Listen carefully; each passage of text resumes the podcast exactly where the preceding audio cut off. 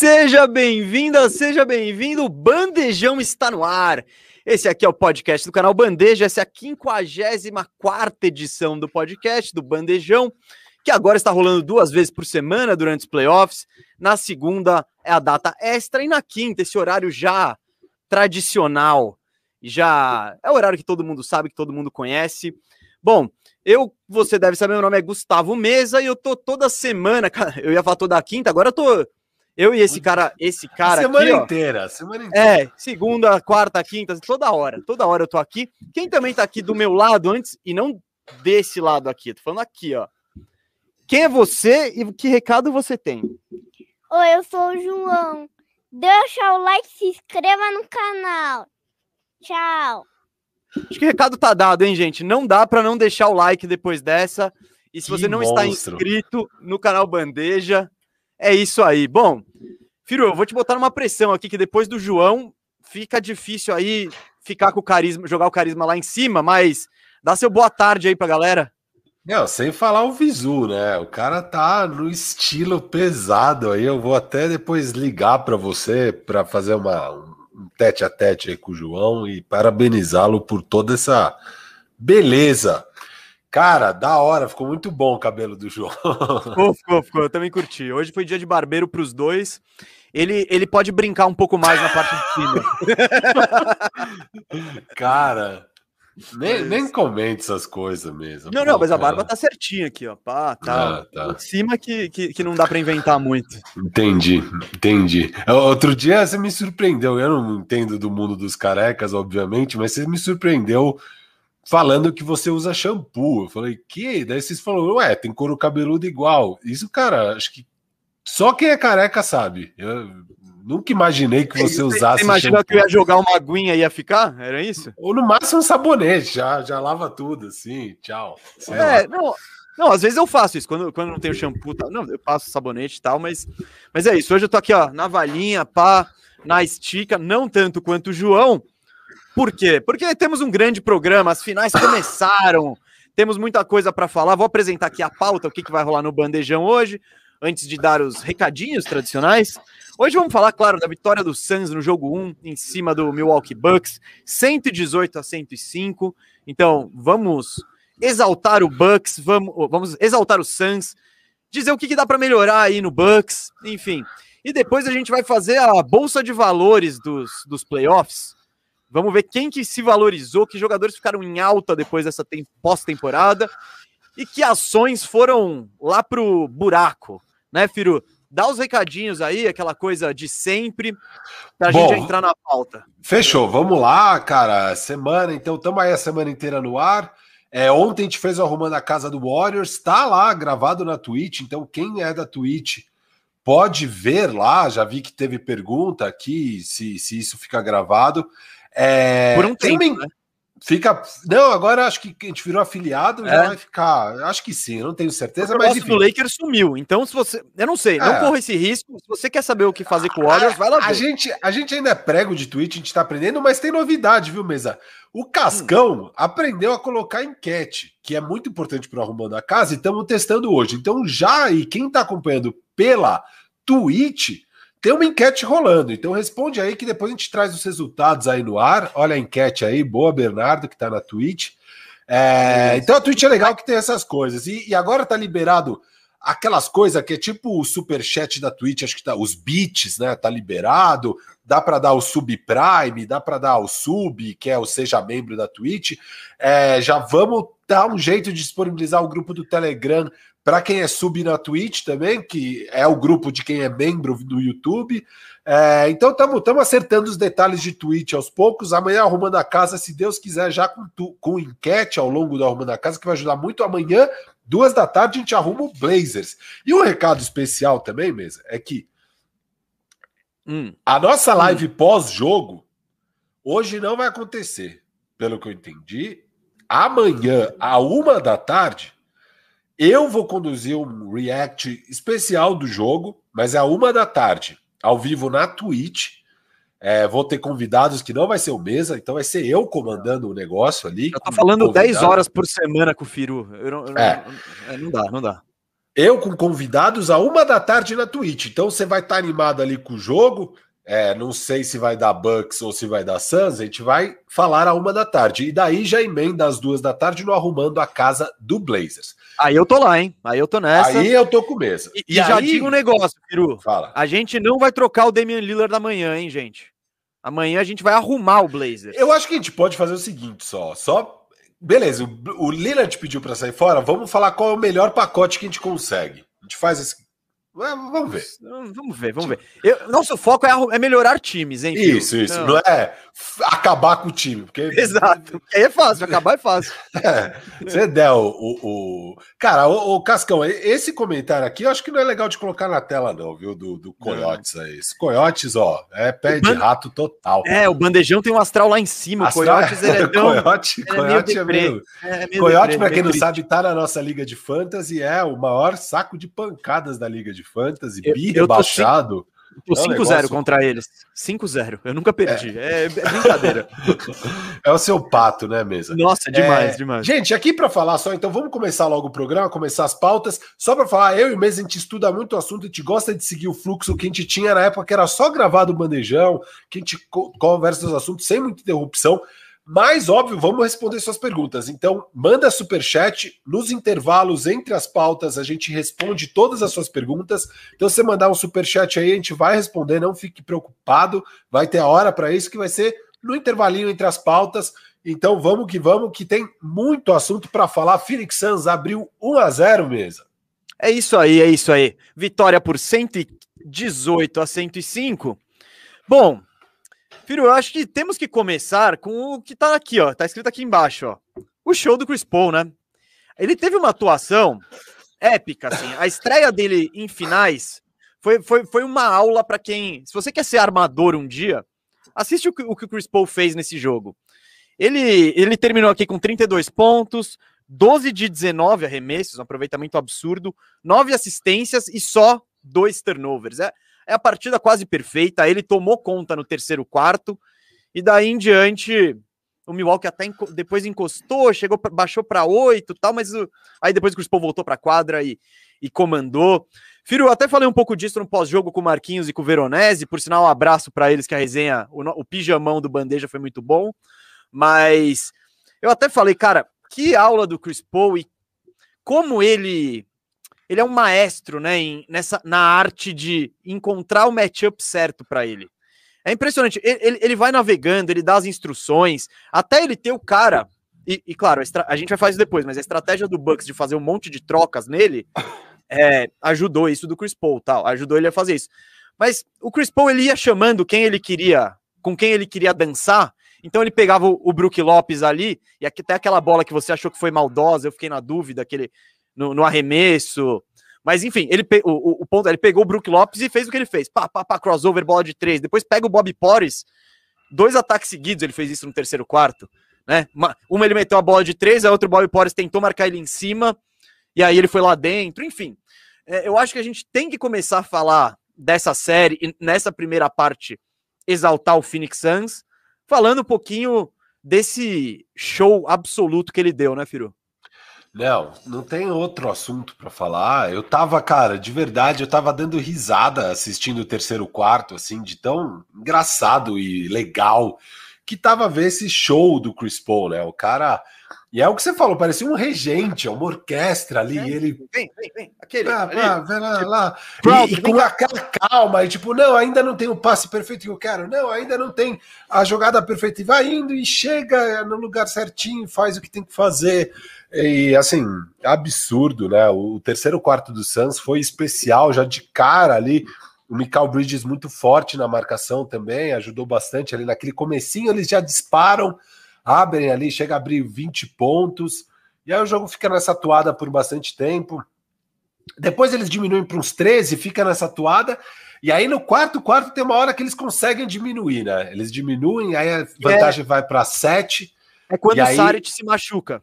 E aí é. eles tentam uns minutinhos de Kaminsky, e aí o Monte Williams vê que não dá certo, já põe é. o Chris Paul e o Aiton de volta e é, controla. O Kaminsky ali foi um desastre. E, e, E aí, bom, mas aí o Chris Paul volta a dominar o jogo e, e abs, absurda a, a, atuação dele. Parecia realmente um maestro. É muito interessante, né? É, acho que esses jogos, cara, estão ajudando. Porque uma coisa é você ser campeão, e a gente já imaginava há algum tempo que o Suns estava com cara de campeão. Quando a gente vê o Brooklyn, acho que principalmente quando o Brooklyn machuca os caras, a gente vê que vai dar ruim pro Brooklyn. E o Kawhi cai também, né? Então. É, mas. É, não, ia ah, dar é, série. Quando o Kawhi é, se machuca, você fala, isso não vai dar. Sim, sim. É que o Kawhi machuca contra o, o, o Jazz, né? É. Mas, enfim, algum momento começou a dar uma pinta de que, puto, o Santos tá virando favoritaço, né, pra essa coisa. E aí você já imagina, pô, se Petri sendo campeão, ele vai já subir de patamar. Né? Mas a forma como ele tá atuando nesses jogos ajuda mais ainda, né, a colocar ele nesse patamar que você fala, cara, esse é um cara que não é só que ele é um o point god, mas ele acaba com o jogo. Ele tipo trucida o jogo e se precisar ele vai lá e mete 40 pontos além de tudo, sabe? Porque isso é um negócio que um cara igual o Stockton não conseguia fazer. É, o Stockton, baita armador, mas você pedir para ele fazer 40 pontos, bicho, ele não vai fazer. Pedir para ele fazer 30 pontos, ele não vai fazer. O Stockton tem dois jogos de 30 pontos na carreira dele de playoffs, em 180 jogos. Gostei, gostei. Fui buscar gostei dois jogos de 30 pontos e 29 jogos de 20 pontos. Tudo bem, aquela época os placares eram mais baixos. Isso tem que dar um desconto. Mas o Chris Paul tem, sei lá, 16 jogos de 30 pontos, tem jogos de 40, é, tem quase 70 jogos de 20 pontos. Então, é um outro nível em termos de scorer, assim, né? É, comparado com o Stockton. Então é um cara que consegue, tipo, ele não, ele não depende dos outros fazerem pontos. E, e ontem a gente viu exatamente isso. Tem uma hora que parece que ele fala assim: beleza, eu tô dando as bolinhas aqui pra vocês e tal, mas eu não vou deixar meu destino na mão de vocês, bicho. Eu, eu sou o cara, eu vou decidir essa parada aqui. Eles estão começando a apertar, caiu bola de três deles, desencana. Deixa aqui com Sim. o pai, deixa com o pai que eu resolvo. E, é, cara, ele, ele, ele, ele, não fez nenhum ponto no primeiro quarto, eu acho, né, Firo? Não, não, é, não, engano, não, fez nada. Então, Os 30 aí, e poucos pontos é. dele é tudo nos outros quartos. O terceiro quarto, que é uma aula, né? Uma sim, aula sim. total. Ali dele. que o jogo foi embora, né? No quarto quarto, acaba que o Drew Holiday acaba pegando mais ele, né? Porque no jogo inteiro o Drew Holiday estava mais no Booker, no quarto quarto ele acaba pegando mais o Chris Paul. É, e aí você vê que é o que aconteceu. Sobra o, o Booker faz as bolas clutch, né? As bolas não teve tantos não. momentos clutch na partida. Eu acho que você tá falando daquela bola, Firu, que o Chris Paul ele tá, eu acho que ele tá até com o Holiday nele. Aí ele bate para dentro, e eu acho que foi é, quando posso falar dessa sete. jogada? Posso falar dessa então jogada? Pode, pode. Então, não, fala, acho fala. que essa essa sequência principal do jogo é definitiva ali. São, são dois momentos. Esse foi um jogo que abriu muita vantagem, então não tem aquele momento clutch, né? Mas mais perto que a gente chegou de clutch foi nesse momento do jogo. Falta sete minutos para acabar a partida. Tá 101 a 94, sete pontos de diferença. Eles acabaram de baixar para sete. O Chris Paul pega a bola e chama o snap. É, o Devin Booker ele tinha acabado de fazer um turnover no ataque, e aí nesse turnover eles pegam a bola e fazem a cesta e diminuem para 7. E o Booker estava 0 de 5 na bola de 3. O Booker estava chutando mal do perímetro no jogo. Aí o, o CP3 chama essa jogada, que é interessantíssima. Como é que é a jogada? O Drew Holiday tá marcando ele quadra inteira. E aí tá o Giannis no, no o Giannis tá no Aiton e o Middleton tá no Booker. Aí o Booker afunda lá pro, pra, pro, pra, pra tabela ali, ele afunda, e o Eiton vem para quase o perímetro. Então tá nessa situação. E aí o, o CP3 vai para o cantinho, bem marcado de perto pelo, pelo Drew Holiday. Ele finge que vai girar para dentro, mas ele gira para fora e já arranca. Quando ele arranca, o que, que acontece? O Eiton continua no perímetro e, e não permite que o Giannis vá fazer essa cobertura para dentro, porque o Giannis tem que ficar no Eiton. E aí, ele já bateu o Drew Holiday nessa passada e o Middleton tem que fazer essa cobertura. E o Booker pula para fora. O Booker vai para o perímetro. E aí o CP3, quando tá entrando no garrafão, só chuta, só toca lá para fora. Booker livraço de três naquele corner. No corner não, no, no elbow ali, né? Que é um lugar que o Booker já tinha errado dois ou três arremessos, depois ele ainda erra mais um exatamente ali.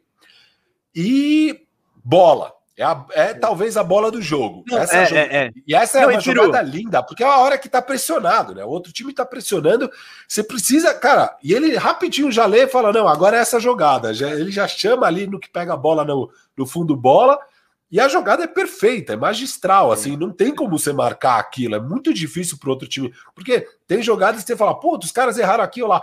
Essa é uma jogada tão bem executada, tão dinâmica, que, cara, ia ser muito difícil marcar, e é perfeita a execução, o Booker vai lá e converte. Não, é, ô, Firu, Depois- só, só pra essa jogada, so- sobre essa jogada. Fala, Primeiro você fala. falou que o Booker foi clutch e tal. 60% do Chris Paul essa jogada, né? Porque ele chama, ele, ele o bate Booker o tá livre. O Booker, o É, Booker é, tem que então. converter. O Booker tem que converter. E, e, tipo, não é que ele Mas tá o cara tá meio 0-5. livre. O cara Não, tá bem. 0-5. Mas Acabou é de aquela cometer um turnover. Tá Sim, pressionado. mas é não, sei, sei. livraço. não, não, sei. Tem que converter. Mas tem que converter. Tem caras, Não, não vou nem não, citar claro. nomes, que não converteriam. Ah, não. O Red vai- Jackson- começar. o Red já vai Jackson não, não, não. Para, para, para, para. Vamos lá, vamos lá. Não, não, não, não, não. Já começou, cara. Você dá umas alfinetadas aí que ne- nem sabe de onde vem. Não, não mano. falei caras. Tem caras. Tem caras Pô, que não todo, são todo mundo aqui sabe. Todo mundo que acompanha o Bandejão sabe. Todo mundo pegou essa sua indelicadeza totalmente fora de horário aqui. Não, não, fora não. de. Aí, ó, já tem Não, mas assim- comentário. Não, mas falando Mas, assim, eu jogada. concordo aí, com você. É uma bola que, assim, se o cara erra, você fala, pipocou. Mas se Sim. o cara fez, tipo, ele foi clutch, ele tem que fazer e fez. ah, é meio. Então, essa, pra um cara que nem o Booker, daquele jeito, é obrigação. Vai. É obrigação. Não, Não, eu concordo eu com não você tô- que é obrigação. Eu concordo Eu com não- você que é obrigação. E a jogada, e é o que eu falei, a jogada é magistral. Foi né? bonito. É uma jogada que deixa o Booker, que é o Booker, Sim. livre. Não, então, é porque essa jogada, a execução dela foi muito rápida. O Chris Paul, ele, Muito. ele, ele, ele não esperou, ele viu que a defesa tava bagunçada, porque você falou, não tem como marcar. Na verdade, o jeito de marcar era o Yannis acompanhar e deixa o Eiton, vai, dá o chute de meia distância pro Eiton e tal. Só que o negócio é executado de forma tão rápida e o Chris Paul, ele é tão ligeiro, ele é tão bom com os handles, ele, ele não telegrafa o que ele vai fazer. E aí, e aí acontece, aí a execução é perfeita mesmo, porque É. foi e uma os jogada outros rápida. dois, e eu não falei dos outros dois, mas os outros dois estão bem no corner. Então, Sim. se algum outro cara vai acompanhar a infiltrada do CP3, sobra um corner tree ou pro Mikal ou pro Sim, Cam. Johnson. Eu acho que era o Cam Johnson que tava em quadra na hora. E aí, cara, aí ferrou, né? Eu acho que era, porque eles fecharam o jogo nessa formação do Cam Johnson. é, Fecharam não, mas a principal ali Sim. da reta final, algum momento entre o Crowder. Mas a maior parte era Mikal e Cam Johnson ali. Então, acho que era isso. Mas independente de quem fosse, você tem bons chutadores no corner, que é Sim, sim. muita eficiência. Então, É a marca do Suns também. O Suns sempre joga com, esse, com dois chutadores no- no- nos cantos, enfim. O Suns tem. É, é um dos pontos fortes desse elenco, né? É um elenco profundo, coisa que a gente já falou, que tem os caras que metem bola. Fala da outra jogada que você queria jogar, falar aí, filho. Não, a outra jogada logo depois, cara, o, o Bucks continua jogando bem. E aí tem uma hora que o Brim fo- tá 12 pontos, porque aí eles colocam esses 10 pontos e, e não deixa mais cair, não deixa mais cair, fica 12 pontos. E aí o Brim, bom Forbes, sempre ele faz um Bom, corner bom. tree e e diminui. o de- pessoal. Filho, e nessa hora o pessoal tava falando pra gente ir assistir pênalti da Argentina. Não, é isso, é, rapaz. Era bem essa hora, era bem essa hora. exatamente. Não, eu mandei no grupo. Os caras falaram, "Ah, vocês são muito tontos, tá? Falei, "Pô, o bom Brim Forbes acabou de encostar o jogo aqui, então. Eu ainda nem vi lá. essa disputa de pênaltis, por sinal. Mas Nem vamos eu, lá. eu. Eu só vou ver O final. bom, o bom Brim Forbes meteu a bola de três no corner e diminuiu para 9 pontos. É, ficou 107, não, para 8 pontos? 8, 8. 8, Foi. 107 a 99. Ele diminui. Então tava 11 pontos, ele diminui para 107 a 99. É de novo um momento de pressão. É, Aí o Phoenix Suns erra o ataque, então tá 9 pontos. O Phoenix Suns erra o ataque. É a chance de, de novo, o, os- o Bucks diminuir para 7 pontos ou 6 pontos. E aí pode meter uma pressão danada no clutch time. Ele tá chegando naqueles 5 minutos e tal. Acho que já tava dentro dos 5 minutos, inclusive. Aí o Cam Johnson rouba a bola do Giannis, é uma puta jogada defensiva do Cam Johnson. O Giannis está batendo para dentro ali no garrafão. É aquela bola que você fala, puta, vai sair dois pontos e a falta, sei lá. Não, o Cam Johnson rouba a bola limpinho do Giannis. É... E aí o Booker. Deixa eu, deixa eu entender como é que é a jogada. Eu anotei Booker, troca, mid-range, pull up. Os shoot. garrantes. Ah, tá, tá, tá. Aí é muito bom esse ataque. É, o Booker está sendo marcado pelo. pelo Ai, caramba. Acho que pelo Middleton ou pelo Drew Holiday. E ele vai pro ataque. E aí ele fica esperando uma hora, tá lá no corner o Cam Johnson, ele vem e faz a screen e troca. E aí tá o bom Brin Forbes, ou o Pat, acho que o bom Brin Forbes mesmo. Bom Brin Forbes. Contra o Booker. E aí é um passeio, né? O Booker fica batendo a bola e dá um pull-up two ali no mid-range e sexta. E ali meio define a partida essa bola. Essa bola aí ajudou muito a definir. Foi Era a hora do, do, do, do Bucks chegar de novo e botar pressão na partida, podendo ir para seis pontos no ataque. O Giannis tem a bola roubada pelo Cam Johnson. Aí no ataque o Booker vai lá, pede a, a, a, a, como é que fala em português a screen? A, bom, o corta-luz. Corta é, pede o corta com o Cam Johnson e pega o cara que ele quer, né? Você escolhe o adversário. Ainda mais do jeito que, que o Bucks estava jogando, né? Mas isso foi muito. Vamos chegar lá? Quer chegar lá agora? Que que não, não, não. Eu queria, falar, eu queria exaltar um negocinho de Suns também. Só para só antes. Não, falar que a impressão que eu tive no começo do jogo, e eu até falei isso lá no pós-jogo, cara, tava todo mundo do Suns on. Tava todo mundo querendo o jogo. O Eiton foi 8 de 10, pegou 19 rebotes. O Chris Paul dando show, principalmente no começo. O que? Devin Booker, Devin Booker que não teve um aproveitamento monstruoso metendo bola.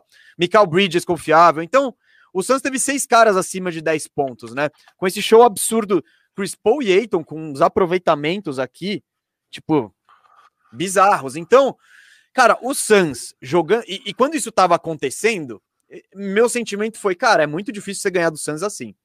Se você não tirar ninguém do jogo, você, vai perder para esse time, porque esse time, inclusive, inclusive o resultado da enquete lá na Twitch foi a razão do Suns ir bem ao elenco profundo, é isso. Se você ainda não tira as estrelas, você dá brecha para o resto do time. São muitas bater. armas, é, muitas é? armas, muitas armas, muita gente boa. Então, bom, você quer ir um pouco para o Bucks agora? Não, podemos, podemos continuar falando um pouco aí do Suns, o que deu certo e tal, se quiser. É, não, é, uma, é porque, uma coisa que é absurda mano. É o lance livre né, do Suns. É, é um recurso Você ouviu o Zach Lowe essa semana também, então? Não. Os caras exaltaram isso. É, tipo, não, mas o, é que eu tava vendo o jogo. Tem uma, tem uma hora no jogo ali que tava 90 a 70, quando tá 20 pontos de diferença. O Suns tava 19 de 19. O é, Bucks é, tinha eles... batido seis lances livres só e tinha convertido dois. É não, tipo, eles, são, eles são muito agressivos. Então, o Booker estava numa noite ruim do arremesso do perímetro. Ele acabou 1 de 8, né? Ele, ele tava 0 de 5, converte esse 3 gigante que eu falei. Depois ele erra mais dois.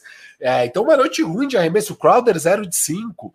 É, só que, cara, o Booker fala: não, beleza, vou bater para dentro e boa sorte Sim. me parando. Vocês só vão me parar na falta. E aí eles convertem, o time inteiro converte. Não, o Booker é um aproveitamento bizarro e o time inteiro muito bom. E eu tinha falado isso na prévia, né? Que é um time que quase todo time tem um aproveitamento Sim. de quase 90%. Então eles são muito fortes no lance livre. Isso faz muita diferença em jogo de playoffs. É um negócio. Piro, a, na temporada regular, só para complementar isso, eles foram o segundo time em percentual de lances livres. Só que qual era a questão? A questão é que eles convertiam muito, mas batiam pouco, porque é um time que não tem tanta tantos desses caras que vão bater para dentro e buscar falta, né? Eu vou ver aqui ó, em eh, em tentativas, por exemplo, ó, busca, opa, me devolve. Cadê meu basketball reference aqui? Aqui, ó. Tentativas, o Suns, o Suns é o segundo em aproveitamento na temporada regular e o penúltimo em tentativas. Então, essa era uma era uma questão. Eles convertem muito, mas batem pouco. Nesse jogo, especificamente aqui contra o Bucks, eu tô buscando, ó, eles foram para o lance livre 26 vezes e converteram 25, né? Eles cobraram. Ele, e, e, o Bucks é um time que bate lance livre, tem o Yannis, enfim. O Bucks bateu só 16. Então, com o Suns, se você não tira o Suns, se você dá tudo para o Suns e ainda permite eles baterem tudo isso de lance livre, cara, não, você não vai conseguir vencer assim. Se você der 26 lances livres para eles que não erram, uma coisa é você dar 26 lances livres para o Yannis. Outra coisa é você dar para pro Booker, pro Chris Paul, todo mundo, todo mundo mete, os caras metem como time 83%. Então isso é algo Eles terminaram 25 de 26. É. Não, então, e nesse jogo um aproveitamento absurdo. Tipo, o Bucks ele já tá no limite do limite, né? Para dar certo, tem, tem muita coisa tem que dar certo. Vamos chegar lá. Mas você não pode deixar o Suns ir tanto para a linha do lance livre, né? Você precisa cortar isso, porque é um time que não é o forte deles. Então, isso é algo que dá para tirar. Então é é, isso que você trouxe é muito, muito bom aí, Firo. É, o lance livre pesa, pesa muito nos playoffs. A gente já viu. Bom, eu já vi o meu, meu querido Orlando Magic perder um, um título. Bom, não perdeu. Bom, perdeu o título por causa de lance livre, que o cara errou quatro seguidos. Aqui a gente tá vendo um exemplo de lance livre que tá ganhando o jogo. Então, mérito aí pro Suns e o Bucks tem que tem que mandar menos os caras para linha do lance livre. É, e o lance livre é, é, muito importante. E, cara, o Phoenix Suns aí deu elenco profundo, poderia ser. As opções eram elenco profundo, star power e, e técnico, né? E tudo isso é verdade, né? Tudo isso eles são superiores ao Bucks. É, e, cara, é um time que tem. Assim, a gente vai entrar agora, daqui a pouco, em, em Bucks, o que, que deu errado, o que, que eles podem arrumar para o próximo jogo. Mas é, a gente já tinha mencionado no episódio de segunda-feira que é um cobertor curto danado, porque primeiro que você tem o Chris Paul que já lê imediatamente o que você está fazendo. Não é que ele precisa de uns cinco minutos para entender, precisa de um timeout, o técnico mudar o esquema. Não, ele está lá em quadra já, ele vê a, a posição e fala: puta, eles estão fazendo isso, beleza, eu vou fazer isso. E é um time que já passou por muitas coisas diferentes ao longo dessa, dessa off-season, né? Dessa é, pós-temporada, pós desculpa, off-season não, dessa pós-temporada dos playoffs. Então, cara, eles já enfrentaram zona, eles já enfrentaram small ball, eles já enfrentaram tudo quanto é esquema defensivo adversário. E eles sabem sair de tudo, sabe? Eles têm recursos, não é, só eles sabem, têm elenco para isso. Filho. Eles têm é, recursos. É esse que e é tem o técnico que sabe usar as peças também, né? Então, Exato. E, então, então é, cara, é, muito completo. difícil, é muito difícil. E, e, a gente tá vendo que, cara, a, a o que o é James Johnson, né, o, o general manager. James Jones. James, James Jones. Jones. James Jones, o general manager. O amigo do LeBron. A Esse estratégia cara... dele de, de draft, cara, que é de pegar chutadores e tal, é muito boa, né? Porque você toda hora tem chutadores bons em quadra que você não pode deixar livre. Então é, é muito complexo. É diferente de marcar o próprio Bucks o Bucks, uma hora no jogo, precisou colocar o Brin Forbes, porque tava precisando de arremesso. A gente fala que o ataque é ruim. Só que aí, bicho, na defesa é, é difícil. Só que aí você deixar o Pat Connaughton, aí você tá num line-up com Pat Connaughton e PJ Tucker, que são dois caras que não são especiais no ataque. Aí já fica e muito difícil. não chuta de três também, enfim. Vamos, é, vamos chegar lá. Piru, então vamos pro Bucks daqui a pouco. Só tem um dado sobre Chris Paul que eu, que eu ia trazer, eu acabei esquecendo, mas acho que vale. O Chris Paul nesse jogo, ele ou fez ou assistiu 54 pontos do, do Suns. Então, 54 pontos saíram ou de cestas do Chris Paul ou de passes do Chris Paul. Essa é a terceira maior média, maior marca da história, só atrás do Allen Iverson em no 2001, é, em final, com 61, e do Jordan em 91 com 60. Então, que estreia do nosso. Oi, de fala. estreia, será? Maior marca de estreia? Não sei, acho que, cara. Não, porque é, assistência, o, o Elgin Baylor já fez isso, acho que é estreia. É, acho que é de estreia, porque, isso, sei isso, lá, estreia. o LeBron James já fez jogos de 45, Não, não, o próprio, pontos, o próprio recorde do... Não, tem, você tem razão, o próprio recorde é. do, do, de finais é o Elgin Baylor com 62, então... É, é. Mas é isso, vem dos anos aqui é estreia, porque é o Jordan 91 isso, e o Iverson isso. 2001. Então, Deve ser estreia. Esse, Momento exaltação, Chris Paul. Cara, e não só isso, né? O Chris Paul, os últimos é. dois jogos, pega o jogo 6, né? E esse jogo 1, um, ele meteu mais de 70 pontos. Um cara, acho que a única vez que alguém fez isso com 36 anos foi, acho que o Malone. É, enfim, tem milhões de estatísticas incríveis aí para esses Suns. O própria estreia do DeAndre Ayton é. E acho que a última... ele com o Jabbar no gráfico da saída, você viu? É, não, e a última vez que alguém estreia numa final com é, 20 pontos, 15 rebotes, esse nível de aproveitamento, acho que tinha sido o Tim Duncan em 99, sei lá. É, cara, é tudo absurdo, assim. Eu lembro que no final, no final do, do, do jogo, Firo, apareceu um gráfico desses comparando. E, e, os dois caras que tinham a marca eram Eiton e Karim Abdul-Jabbar. Então. o cara tá em boa companhia, independente tá do estádio. Cara, CP3, eles estão absurdo, assim, é absurdo é. que esses caras jogam. É, é, é, gostoso de ver esse time jogar, isso que é legal. E agora, eu já gostava de ver eles na temporada passada tomando surra, eu elogiava. Agora ver eles quase sendo campeão é um prazer imenso, né? Acho que quem gosta de basquete vai estar tá satisfeito em ver essa aula do Chris Paul e de todo o time do Phoenix Suns, né? É, o, o Chris Paul ele traz um pouco disso, do, do, de por que o Curry é tão querido, que a gente já falou aqui, eu até já disse. Ele é o cara baixinho, ele não é o cara rápido, ele não é o cara mais forte, ele não salta. E ainda assim, o cara mais baixo da quadra, ele tem um domínio do, do ambiente e da quadra, assim, que é um negócio que é, é isso, é para apreciar, é tipo, é tipo tomar um bom vinho aí, galera. É tipo, você tá vendo o Chris Paul? Para. Olha bem o que ele faz, como que ele chama o pick and roll, o tempo que ele, ele não tá afobado. Não é que ele vai que putz, precisa, não, não. Tá aqui, não tá, Tranquilo. tá, beleza. Vamos andar mais um pouquinho pelo garrafão. O cara tá livre ali de três? Não, beleza, eu levo um pouquinho mais. Não, não, então tá, traz esse cara aqui, porque eu quero atacar ele, eu quero atacar o grandão, eu quero atacar o Pores, eu quero atacar o, o Conaton, eu quero atacar o Lopes. Então, esse, esse comando, assim, que é, é, muito legal de ver e é a coroação de uma carreira que, cara, gente, por incrível que pareça, está chegando ao fim. Então, você está começando a ver NBA agora, você não acompanhou isso por muito tempo. Meu, veja, veja e pare para ver o Chris Paul e a maneira como ele joga, o QI de basquete, o entendimento, né? É muito, cara, é muito da hora. Porém, filho, já que estamos falando de Chris Paul, Deixa eu falar uma coisa, sabe qual foi o único vacilo do Chris Paul no jogo, né? Não Teve um sei. grande vacilo, um grande vacilo. Qual? Você falou aí da, da, dos números do Eiton. O Eiton acho que é 22 pontos e 19 rebotes, ou 23 pontos, sei 22, lá. 22, 19, 8 de 10. Ele podia ter estreado em final com 20 20. É, só que o Chris Paul rouba um rebote dele, o vigésimo. Chris Paul rouba. É muito louca a cena. Tipo, o Bucks erra o ataque, o jogo já tá decidido. O Eiton vai pegar o rebote, o Chris Paul pega assim.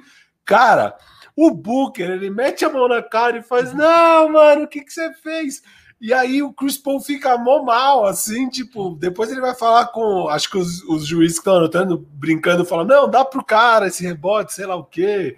É, não, um detalhe, é, eu não vi, nessa hora eu já tava com o Marquinhos e com o Veronese resenhando ali, cara, o jogo já muito, tava decidido. Foi muito engraçado essa cena aí. É, era a chance do Eiton estrear com 20-20, o Chris Paul vacilou. Mas tudo bem, né? Acho que o, acho que o Eiton não vai ficar bravo com o Chris Paul, porque o que o não. Chris Paul ajudou a carreira do o Eiton vai ser o um. tá na final, meu. Peraí, né? Não, não. Por Paul. Não só o Eiton tá na final e vai ser campeão por causa do Chris Paul, como o Eiton jamais ia ganhar o Super Max que ele vai ganhar agora é, não vai ser Supermax porque ele não tá elegível pro Supermax, não, mas ele vai ele, ganhar o... ele, ele ia ganhar o máximo. Só que ia ser aquele máximo do tipo, putz, eu tenho que pagar, mas eu não sei se eu deveria pagar agora.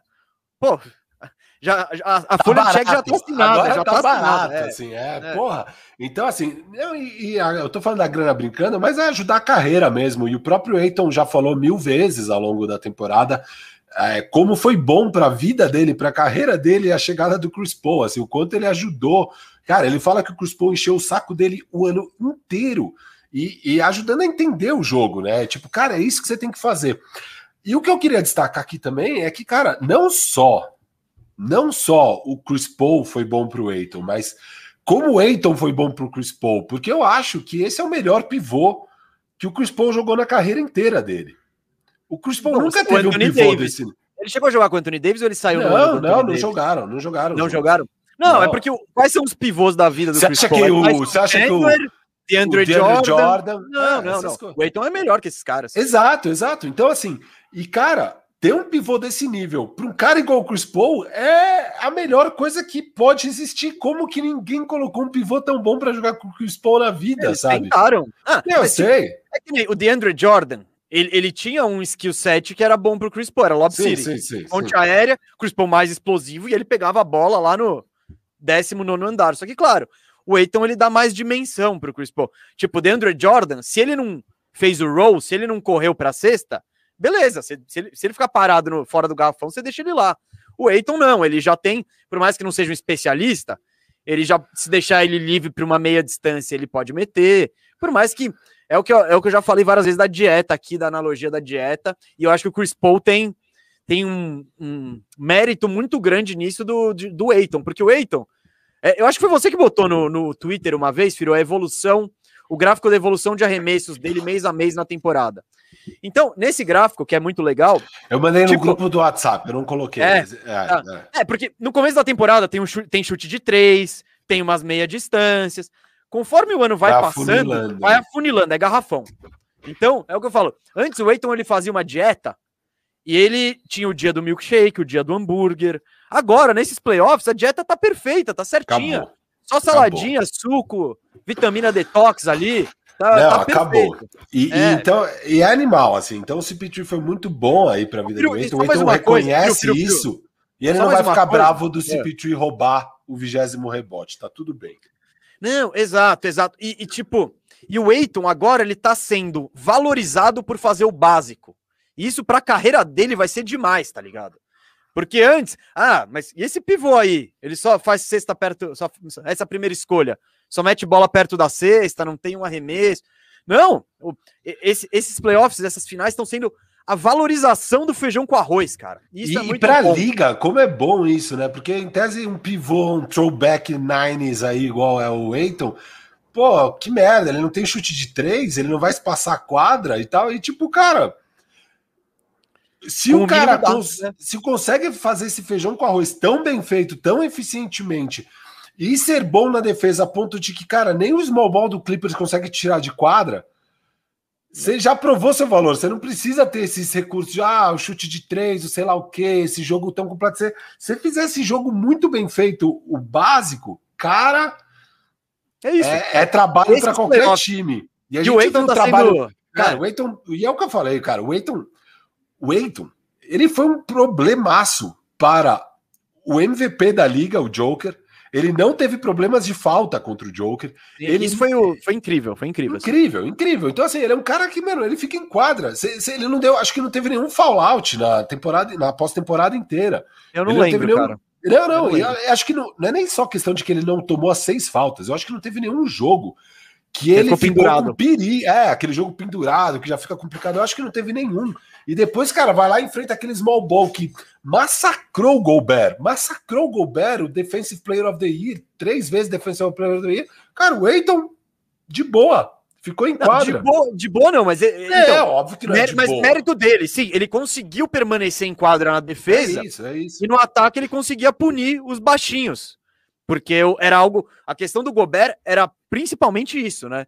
que beleza, na defesa os caras estavam abusando dele, tava ruim, mas no ataque ele não conseguia não tirar a vantagem dos é. 10 centímetros a mais. E o Eiton, que a gente tá vendo nesses playoffs, e com um time que ajuda ele, que tipo, não é que também só, que nem o Jokic, que solta a bola na cabeça do garrafão e fala, Eiton, se vira e vai lá dentro. Não. Tem o Chris Paul, tem um bom técnico armando um esquema para facilitar.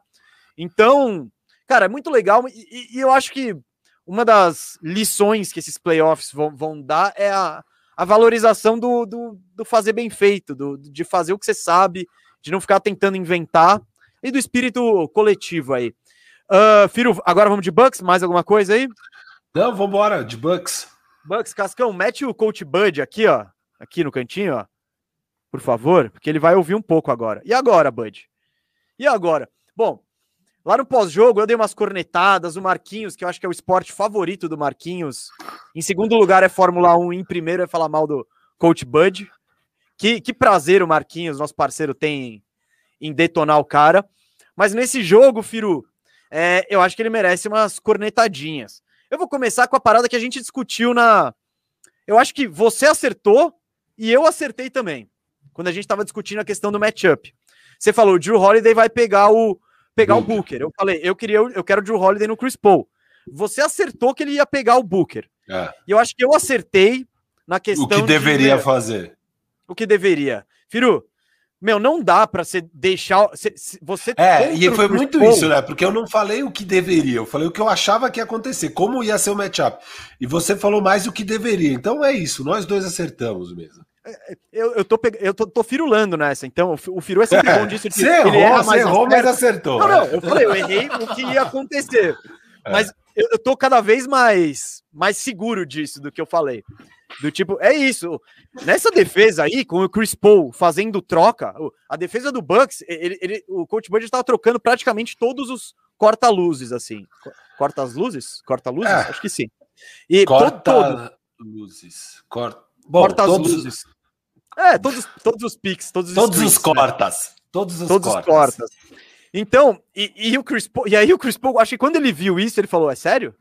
é sério que eu, eu, eu, consigo escolher o Brook Lopes ali e depois eu consigo escolher o Bob Portes? Não, Mesa, posso falar disso rapidinho? Porque eu, eu anotei aqui. Para mim, aquilo lá. Você gosta de fazer analogia? Eu vou fazer uma. Para mim, aquilo lá é aquele bifezão, R$19,90, coma à vontade. Cara, senhor, você quer aqui um churrasquinho? Quer, quer meter um sushi também aí? Não, venha, tá tudo à vontade. É, é cara, tá lá. O principal marcador dele é ou Drew Holiday ou Middleton PJ Tucker. Aí, sem nenhum esforço, ele consegue a troca. E aí, cara, é Bob Porres, é Lopes, é Pat Connaughton, é o Bombrin Forbes. É tipo, senhor, não, põe sushi, picanha, funciona, vamos lá, tá à vontade, é festa, é só R$19,90, coma, tá tudo bem.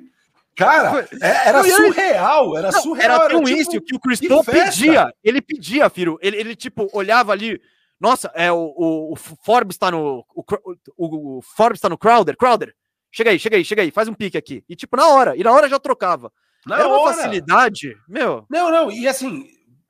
É assim, beleza, às vezes, às vezes o corta-luz é bem executado e a troca é inevitável, mas tinham muitas trocas totalmente evitáveis. E por que, foi que você tá trocando? Foi estratégia. Foi estratégia. A estratégia era trocar tudo. Fizeram? Sei, mas... Ele, eh, foi a estratégia que eles usaram contra o Hawks. No Hawks eles trocaram muito.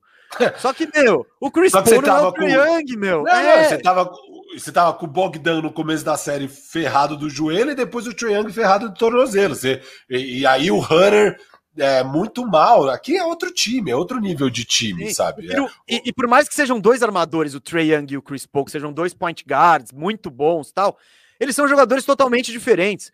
O Chris Paul, ele quer o chute de meia distância, ele quer passear dentro da linha de três pontos e de um lado para o outro. O Trae Young não, o que, que ele quer? Ele quer abertura para o chute de três, ou ele quer bater para dentro com velocidade e floater. É isso. Essa é... O Chris Paul não, o Chris Paul é um maestro. Então, o... enquanto o Trae Young é muito mais dinâmico, muito mais, o Chris Paul tem a paciência, ele leva, ele puxa um, puxa outro. Se ainda marca, ele faz um tro... uma troca, não deu certo, ele pede a outra troca. Então, é, é, muita ingenuidade do coach Bud, né? Achar que ele vai fazer a mesma coisa e vai ter o mesmo resultado. Enfim, o, o que. Agora falando do que eu tinha, o que eu tinha falado e que eu acho que é um dos caminhos pro, pro Bucks, ô Firu.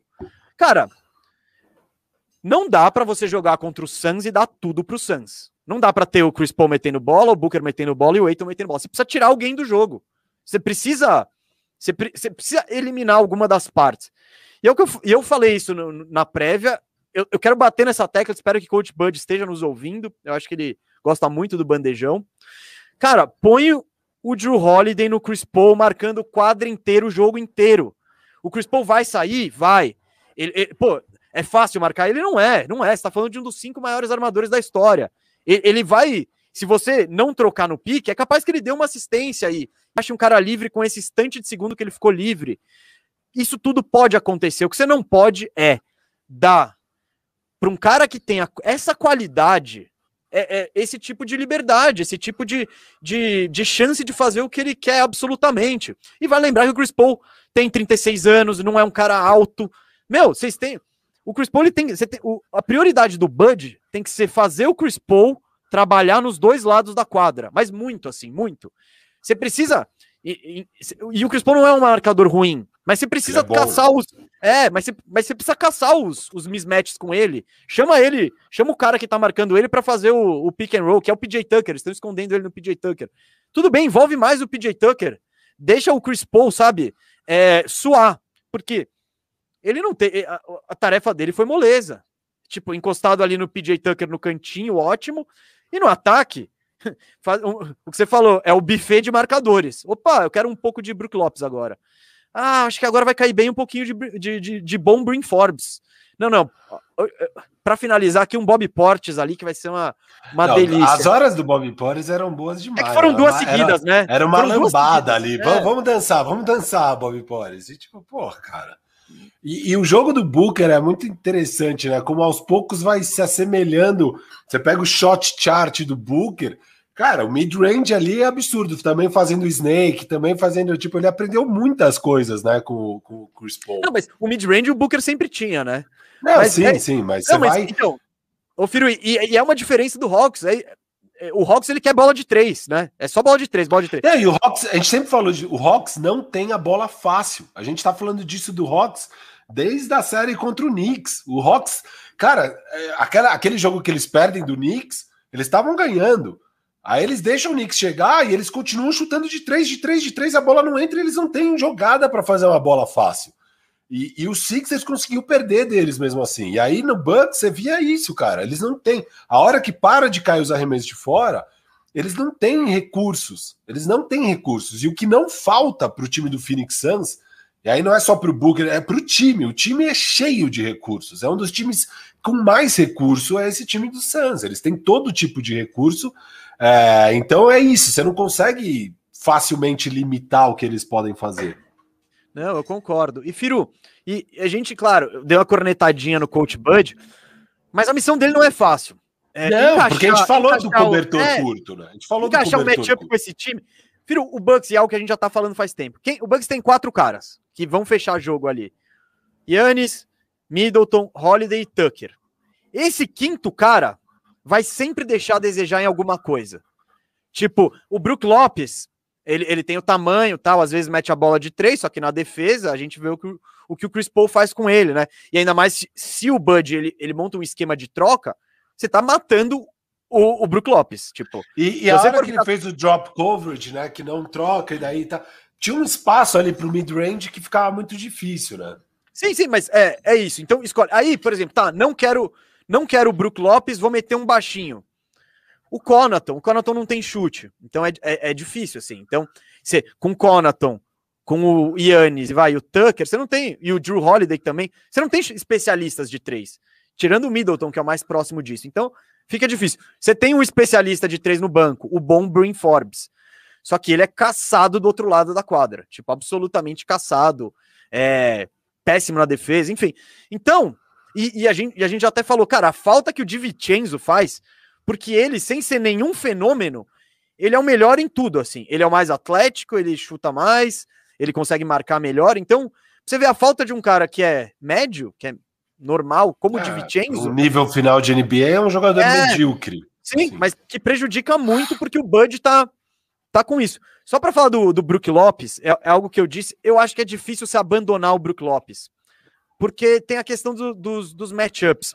Quando o Brook Lopes bate com o Eiton, Firo, é, você consegue tirar um pouco o Eiton do garrafão. E olha o que ele pegou de rebote. Quando você tira o Eiton do garrafão, sobra mais espaço para você pegar rebote, para um Yannis ir lá embaixo. Quando você tira o Brook Lopes, quem, quem bate com o, o Yannis é o próprio Eiton. E esse é um matchup que, não me, que eu não acho ruim, assim, para o Suns. Porque, beleza, o, o Eiton é um pouco mais devagar, mas ele vai conseguir esperar o Yannis no aro e contestar lá. E ele vai dar o espaço para dar o chute. Então, eu não sei se vai dar certo, mas eu acho o Brook Lopes uma peça muito importante nessa série. E claro, a gente é, fica muito feio, né? Quando tipo, quando isola o, ele marcando, o Chris Paul com ele marcando, é dá dó. Tipo, é, é, é um baile, né? É literalmente um baile. O Lopes vai para cá, para lá, dança, vem para frente. Mas eu não tô, eu não vejo muitas respostas nessa rotação deles.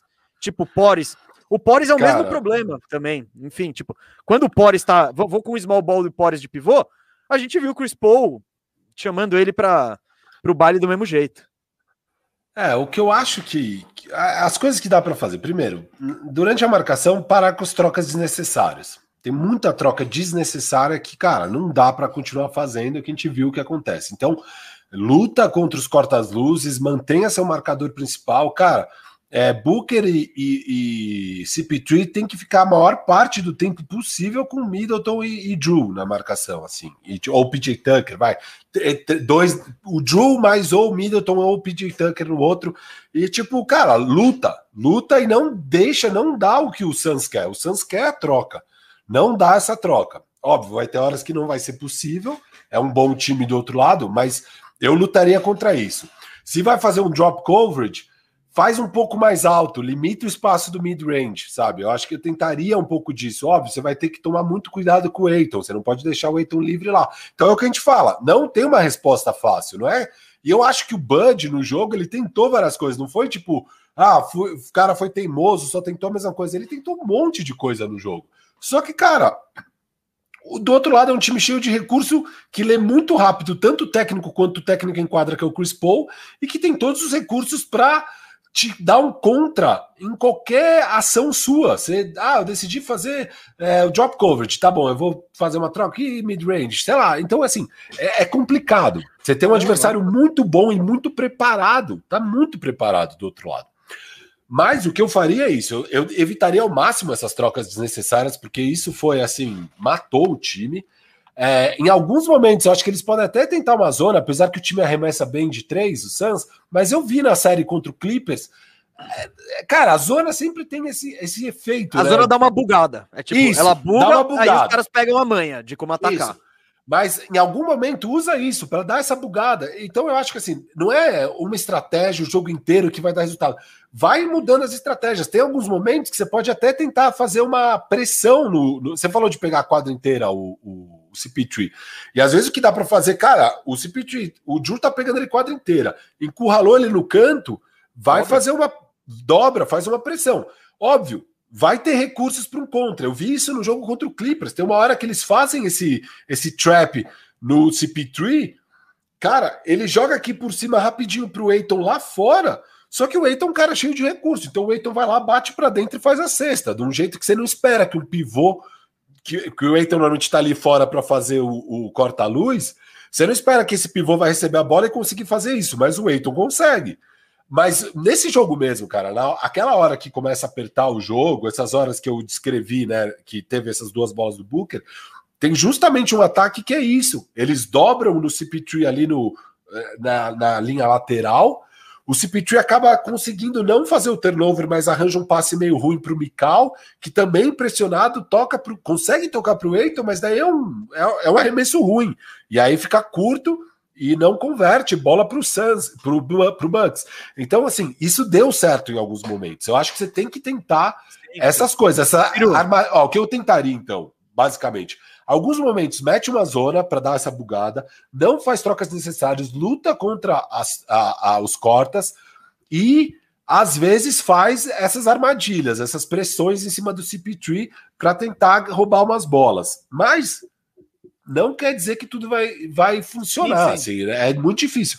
Agora, o que eu vejo de bom pro lado do Bucks é.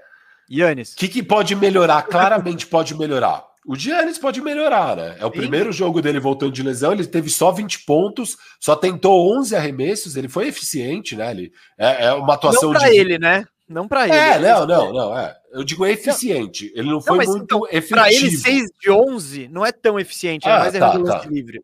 Tipo, ele Tudo é um cara bem. que a gente tá acostumado a 8 de 11. Sabe? Isso, é isso, mais, isso. Mais a cara e, dele. Mas assim, só 11 tentativas de arremesso é muito pouco, obviamente, para ele e tal. Ele não, então, tá, assim, ele, tá, ele não tava 100%, acho que tava não, assim, não, 50, não. 60. E é engraçado, né? Porque a hora que ele dá aquele tocaço no Michael Bridges, parece que vai. Mas, cara, ele sentiu ali, né? Não, não, não, não foi tava, fácil. Tipo, foi, foi, incrível. É. E, ele, e, ele, teve esses, esses lapsos. Momento. É, de, ele teve uma enterrada para cima do Eiton absurda. Foi... É. Exato. Filho, o Yannis, a presença do Yannis em alguns momentos desse, dessa. E por que, que o Bucks pode ficar um pouco animado? Eu acho que em alguns momentos deu jogo. É, com o Yannis é. deu. Ele não conseguiu manter o nível dele a partida inteira. Então, é isso. Mas eu acho que ele tem tudo para melhorar na série, para evoluir. Tipo, isso, espero, né? E se tudo der certo e o joelho dele permanecer no lugar, esse deve ser o pior que ele estará em quadra. Assim. Exato. Então, então, assim, eu espero uma melhora dele. E o Drew Holiday foi terrível. Foi horrível, foi horrível, não dá. Terrível. O, o Drew Holiday assim, eles precisam do Drew Holiday e do Middleton, enquanto o Yannis não tá 100%. É, é o Middleton jogou bem, o Drew Holiday jogou. 10 pontos, 4 de 14, assim, não dá para o Drew Holiday se permitir ter uma partida dessa. Ele foi bem na defesa, ele teve uns lapsos bons no ataque, mas assim, cara, não dá. Não dá para você ter uma partida dessa. É, não dá para os caras darem três piques de primeira rodada. Eu já falei disso na série passada. É um tema constante. Cara, Drew Holiday é final. Você tem que ser consistente. Não dá para você ter dois jogos bons. Tem que ter todos os jogos bons. Eu não tô pedindo para você acabar com o jogo e fazer 40 pontos. Isso é o papel do Giannis. É o papel do Middleton. Mas você tem que fazer 20 pontos com uma boa eficiência, cara. Sim, você é tem que. Você não, tem ele, que. É. Ele, ele jogando assim, Firo, esquece. E, e a mesma coisa se o Holiday for bem e o Middleton tiver aquele jogo horroroso. Eles precisam dos dois. Eles precisam dos Agora, dois. por outro lado, a má notícia pro Bucks é, diferente da maioria dos jogos 1, é onde o Bucks chuta mal. Esse jogo o Bucks chutou 44% de 3. É, eles chutaram bem, o time chutou bem na bola de 3. E o outro lado, o Phoenix Suns chutou muito mal de 3, né? Eu já falei aqui, o Crowder 0 de 5, o Booker 1 de 8, o time como um todo foi 32% da bola de 3. É, e isso é, não é esperado. É, é, o, normal é ir para a média aqui, sabe? Ô, Firo, eu acho que o problema desse jogo do, do Bucks não foi nem o ataque, foi a defesa. Não, É, não, concordo, mas eu tô não, falando não, o que, que dá para melhorar, sei, eu sei. mas ao mesmo Não, tô tempo, assim. O- Que é outra coisa para melhorar, eu tô falando. A defesa você precisa, você precisa dar um foco nisso, porque o Bucks ele não tem um ataque bom o suficiente para deixar o adversário fazer 118 pontos. E é o que você falou, eles estavam até metendo a bola de três. Então, é, é isso. Eu acho que e o Bucks, o ataque não é o ponto forte do Bucks, a defesa é. Então isso a gente tem que exigir mais do, do time. E é Não, claro, dúvida. essas cagadas aí do Bud de defesa, de. Enfim. É, é complicado. O que eu faria Agora- se eu sou. Ah, você quer, quer- Pode completar. Não, fala, fala. Fala o que você faria, depois eu falo mais uma coisa que eu faria, que eu tô vendo aqui.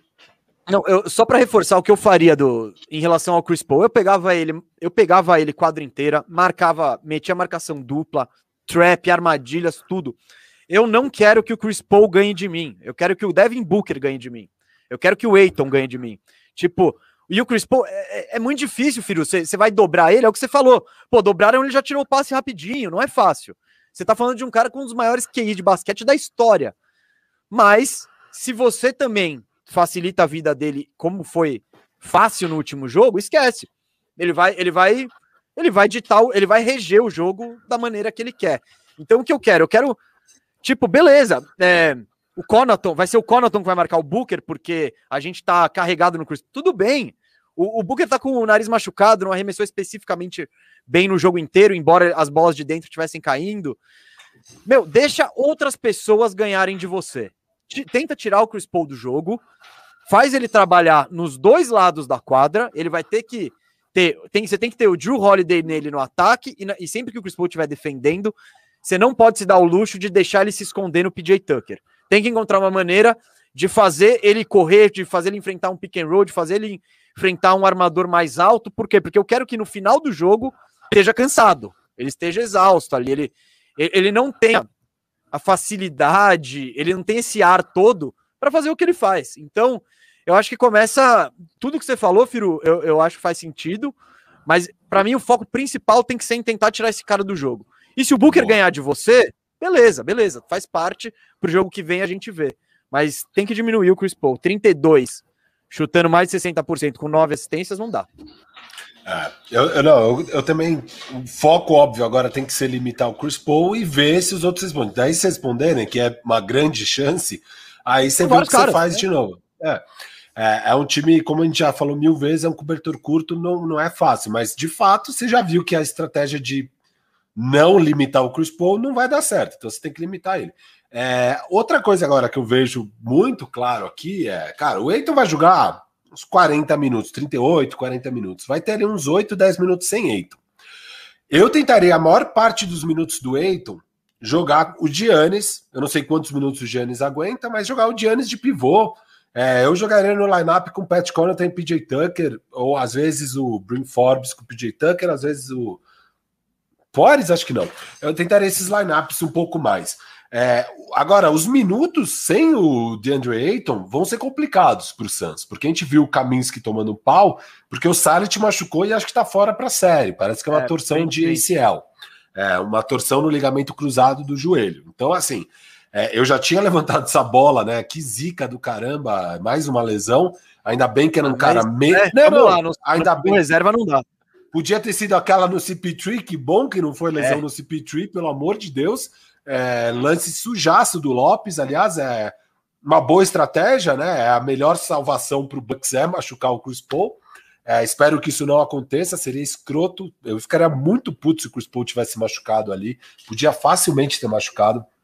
É, mas machucou o Saric, né? E aí não foi má intenção de ninguém, foi um acidente e tal. É, mas, cara, eu já tinha levantado a bola, né? Que eles não tinham muito backup, só tinha o Saric. Agora não tem nem o Saric. E aí teve até momentos na partida que o, o, o Suns jogou com o Torrey Craig Crowder de 4 Sim, isso que eu ia te falar. O pivô, eu, eu, eu espero que o reserva do, do Eiton seja o Crowder. Eu acho que eles vão. Não, eu, eu acho, acho que, é isso. Eu acho que é isso. Porque o, essa, a Kaminsky Experience foi traumatizante. O Kaminsky foi tão mal, o Frank the Tank, que provavelmente vai ser isso. E aí, cara, eu deixaria Lopes e Pores para arregaçar. Vai alto, vai big nesses minutos e tenta, tenta punir os caras pela falta de tamanho, sabe? É, então, eu acho que em termos de rotação dá para pensar um pouco nisso. Eu tentaria muito deixar Giannis com o Eiton. É, eu, eu espero desse matchup. Eu é. espero o Eiton jogando uns 42, 44. Eu acho que Monte Williams, se, precisar, se não tiver problema de falta, é, se precisar, eu acho que ele aguenta. Mas é isso, cara. Os minutos sem ele vai big e tenta punir o Suns pela falta de profundidade na posição, porque é, é uma coisa que já, já existia e agora está maior ainda pro, a favor do Bucks. E já é, existia, mas... Firo, existiu no, na reta final do, do jogo, quando essa, essa reação não, não, do Bucks... existia pré, pré-série. É, não, então, e agora na isso é uma realidade. tava sem o Saric. É, não, então, tava sem o Saric, o Kaminsky entrou, o Bucks cortou para 7. cortou para 7, o Monte Williams falou, Chris Paul, Eiton, chega aí, volta aí que não, não tá dando. Então, eu não vejo o Monte Williams querendo correr muito risco. Ele vai botar os caras. Apertou? Eiton, volta. Tipo, não apertou? Eiton, respira mais um pouquinho. É, é isso, é uma das coisas que a gente já, já elogiou aqui o Monte Williams, né? Ele é, um, ele é um bom técnico. E essas sacadas assim que ele tem durante o jogo, ele, ele raramente é. peca por omissão, né? Mas nessa hora aí, o Frank, o Frank Kaminsky, na real, ele jogou o segundo quarto, né? Ele nem joga essa ah, hora. ele não voltou nessa hora? É, essa hora era o Craig mesmo. Era Craig e Crowder. Crowder é Craig Crowder, aí o Tory Craig sai fora é, e volta. Hum, bom. Quer que eu. É, que ah, o Chris Paul, é, acho que entre o Chris Paul e o Crowder, entre o Crowder daí. E aí é a hora que joga um pouco mais. Uh, caramba, depois volta o Eiton. É, acho que, é. acho que eles ficaram essa hora na quadra com. Deixa eu ver aqui, ó. A hora que o Torrey Craig sai fora, ficou Cam, Cam Johnson. Ah, é a hora que fica o Cam Johnson com o Crowder. Fica Cam Johnson, é, Chris Paul, Crowder, Devin Booker e o Aiton. Não, é o Aiton, é isso. Entra, entra o Chris Paul e o Aiton, cara. É isso, é o que eu falei. É, é, é isso. É isso. Apertou. Chega aí, chega aí, chega aí. Não dá mais, não dá mais. Sai aí seus pés de rato, porque eu não posso deixar esse jogo escapar. É, então... esse, essas, esse momento aí que jogaram muito com o Tory Craig, meio de quatro, às vezes de cinco, é, de cinco não, né? Ele não chegou a jogar de cinco, mas ali que eles estavam muito baixinhos, eles foram punidos. Então eu acho que é isso. Talvez já ficou a lição, né, para o Monte Williams, ele já vai armar a rotação de um jeito a limitar isso na reta final do jogo. Eu concordo com você. Coisa, Talvez então, aumente e... os minutos do Eiton aí. Não, isso, falando isso, eu acho que também foi a conclusão que tiramos que eu tirei agora, mas, cara, ataca o Eiton desde o minuto 1. É isso, vai, meu. E se o Yannis estiver nele, cara, toda jogada do Yannis é, vai para cima do Eiton. Porque é aquela coisa, se você conseguiu que ninguém conseguiu nesses playoffs, que é deixar o Eiton com problema de faltas, aí pode ser um caminho. E se tem um cara que sofre falta nessa liga, é o Yannis. Então, ele pode errar todos os lances livres. Se ele carregar o Eiton, cara, o, o Bucks está numa posição interessante. Então acho que vale também ficar. Tá interessante porque é isso. Sem o Eiton, não tem rebote, não tem proteção de aro, não tem mais nada. Vira um convite a, ao prazer, como diria aí o Rômulo Mendonça. Ó, o Eiton, cara, só para te falar aqui em questão de faltas. Ele teve cinco jogos que ele tomou quatro faltas.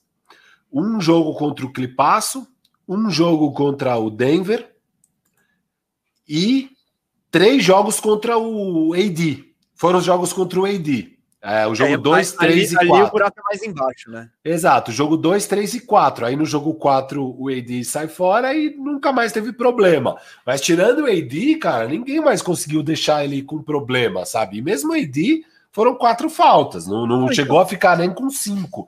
É, então, assim, é, é difícil. Não, eu acho. E em condições normais, tipo, ninguém tá conseguindo em condições normais, o Yannis seria um cara com potencial para carregar o Eiton.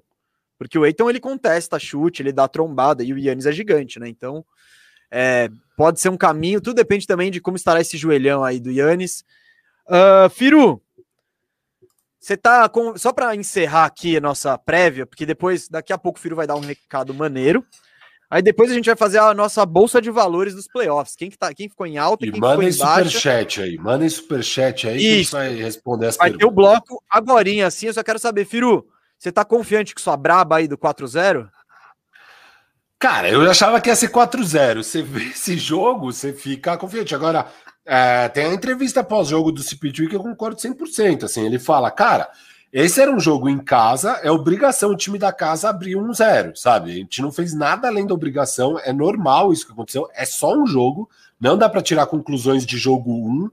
E o jogo 2, esse sim é o jogo da série, esse é o jogo importante, a gente tem que ganhar o jogo 2. Aí vai ser outro papo, ganhar o jogo 2 é outro papo.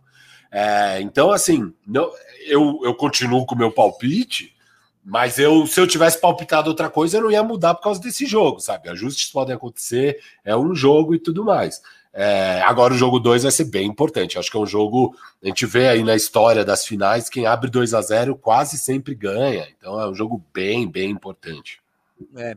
Eu, eu, Firo, eu vou te dizer que eu não sei se eu tô querendo me, me convencer de, de que teremos uma série longa. Não sei se é o meu lado fã de basquete que não quer que acabe em quatro tal. Mas eu fiquei otimista com os minutos de Yannis ali. Eu acho. Quando o Yannis estava bem, em algumas horas do jogo, foi o que eu pensei. Eu falei, meu, tem um jogo aqui. Não, é não vai ser um vareio. Claro, o Yannis não entregou. A gente tá acostumado. O Yannis é um cara que a gente falou aqui de 30 a 13, de, sei lá, 32 jogo comum, 15. né? O jogo é. comum, é... 30 a 13 ali. É. Então, ele, ele contribuiu com 20, 20 e 17. Então, é, espera-se mais dele. Então, se ele entregar mais, o, o, o Bucks pode, pode complicar a vida do, do Suns. Ainda é engraçado, que... né? O Giannis fez 20 17, a gente achou um jogo meia boca. O, o Aiton fez é. 22 19 e foi um jogo monstruoso. É, são os Mas... parâmetros. É, então, é isso. É, é, é um é pouco parâmetro... de parâmetros e é um pouco da situação também, porque de fato o Aiton pega cada rebote ali que, tipo, não deu não, a menor mas, chance. Tá, vamos, vamos fazer então o, a exaltação do Yannis, cara, uma semana após o joelho dele ah, é ir para trás, o cara vai lá, faz 20 17, dá aquele toco absurdo, sabe? Surreal, cravada na cara do Eiton. Então, e vamos lá, né? É, é, ele, ele é incrível, assim. Só que pro Bucks ter chance, vai precisar dele mais incrível ainda, mais. É, com, melhor, precisa, precisa do Yannis próximo do 100% para ter chance, né? E vamos ver como, como que ele chega aí, mas falando aqui, eu falei Bucks, eu falei acho que Suns em seis, né? Seis, seis. Seis. Ah, vou continuar também, Firu. Eu, é, o Yannis está evoluindo. Não precisa se precipitar. Não, mas é não, isso. E, foi, e a gente achava que o, o Giannis nem jogava. Ele jogou, é, jogou é, bem. É. Assim, óbvio, jogou bem, poderia jogar melhor. Acho que ele vai jogar melhor nos próximos jogos. Mas, cara, assim, não parecia nem ser um cara que acabou de machucar, porque esse nível de fisicalidade, de atleticismo que ele demonstrou em quadra é bizarro, né? Esse, esse chase down block aí, o tocaço que ele deu no Mikal, ele não tá nem no, no frame, cara. Ele não tá no frame. Ele vem igual um doido, com três passos, ele atravessa a quadra inteira e dá o toco. É, lembrou muito óbvio o toco do Lebron, mas ó, diferentes contextos, sim. momentos de jogo, mas a cena em si, como o lance acontece, é muito parecido. É um toco absurdo, né? Foi dos grandes lances da partida. Podemos Foi. falar um pouco dos lances da partida? Eu queria falar de dois outros, porque eu já falei daquelas duas bolas do Bulls. Manda ver, cara. Mas tem dois lances que eu gostei muito na partida, cara. Tem um lance que é o Air Ayton, que foi animal, né? Uma bola que dão para o Ayton, ele entrando na linha de três, com... ele nem quica a bola e ele quase enterra, ele acaba fazendo uma bandeja, mas ele, ele pega a bola sem nem quicar a bola, ele já dá é, assim, na linha de três pontos. É absurdo o atleticismo também do Eiton, né? Um cara com vigor físico bizarro. Essa palavra ela foi colocada pela galera do basquete na língua portuguesa, né? Atleticismo. Eu acho que porque acho que sim.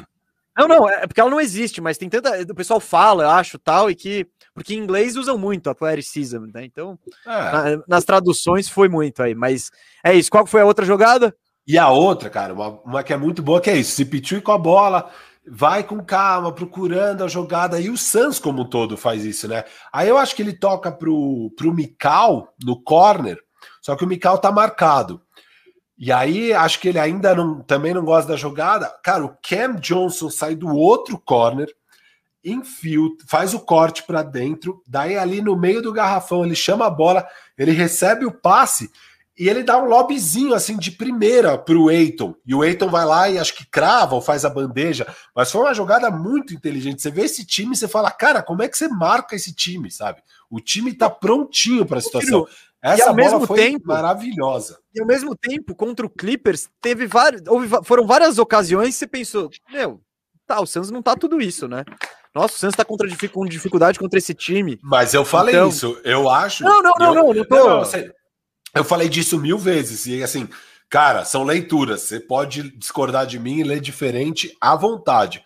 Mas eu leio que o, o, o Suns sofreu com a, a Covid do CP3, é, o Booker com a máscara tava diferente. É diferente você pegar o backcourt saudável, sabe? É diferente. Eu falo isso também da série contra o Jazz. O Jazz estava sem o Conley e o Speed baleado do tornozelo. É outro papo. Cara, achei animal a pós-temporada do Clippers e tal. E mesmo sem Kawhi e tal. Mas eu acho que as lesões do outro lado impactaram bem mais, assim, bem mais de verdade. Pô, e, e do lado do Kawhi. Ah, tudo bem, eu sei, você pode discordar. E, e mas assim, é, é, muito diferente. Esse Suns que tá agora na final com o Booker, sem o problema da máscara, com o CP3, obviamente 100%. É, não é o Suns que a gente viu na série contra o Clippers, absolutamente não é. E o Bucks, cara, para mim é um time também que assim, ah, legal, chegou, superou umas adversidades, mas bicho, eles foram para jogo 7, foram para overtime no jogo 7 contra um time sem backcourt. Era o Harden manco. Tipo, é, passaram por causa do dedão do KD, cara. É assim, eu não vejo grandes méritos nisso, sabe? Eu não vejo um time. Eu vejo um time que realmente, a hora que enfrentar um backcourt saudável do Suns, eu imaginava que eles iam penar nesse nível. Eles, cara, eles, para mim, eles teriam perdido o jogo 6 se o Trae Young não joga, porque o Trae Young tava muito mal. Ele, então, assim, essa é a minha visão. É óbvio, é só a minha visão. Eu posso estar errado, vocês podem discordar à vontade, mas eu assisti aquele jogo e reassisti aquele jogo 6. Eu vejo o jogo e falo, cara, se o Trae Young não tá nessa partida, o, o Hawks leva o Hawks leva esse jogo. O Hawks estava melhor na partida. É que o Trae Young estava muito mal, mas beleza, eles quiseram ir com o Trae Young no sacrifício e tudo mais, ok. Mas é um time, para mim, o Bucks, que não sabe explorar suas vantagens, sabe? Quando tem. E agora nessa série que são raríssimas as vantagens deles, e tá finalmente enfrentando um backcourt saudável, porque é isso, cara. Eles têm de marcador de perímetro o Drew. De resto, esse buffet. A gente já viu, é, é difícil. Dá, rola esse bifezão, cara, é sushi, picanha, vamos lá, tá? Festa. Então, é, é, vai ser difícil. Eu acho que é um matchup, cara, que por isso que eu falei Suns em quatro. Eu acho que é, eu acho que é finalmente o Suns saudável e finalmente o Bucks enfrentando um time saudável. É, é, é, e aí são narrativas, você pode discordar da minha narrativa, mas é o que eu enxerguei nesses playoffs. Eu enxerguei exatamente isso. Eu acho que o Suns teria tido uma vida muito mais fácil é, contra o Clippers, se os dois times estão 100% saudável a, vida, a série inteira. Inclusive, eu acho que o Clippers nem passaria do Jazz se os dois estivessem saudável a, a, série inteira. Mas aí, óbvio, é, é, é, é suposição, porque não é o que aconteceu. Os dois times tiveram desfalques importantíssimos, né? Importantíssimos, não só importantes. Os dois astros de cada lado. Quase toda a série foi assim.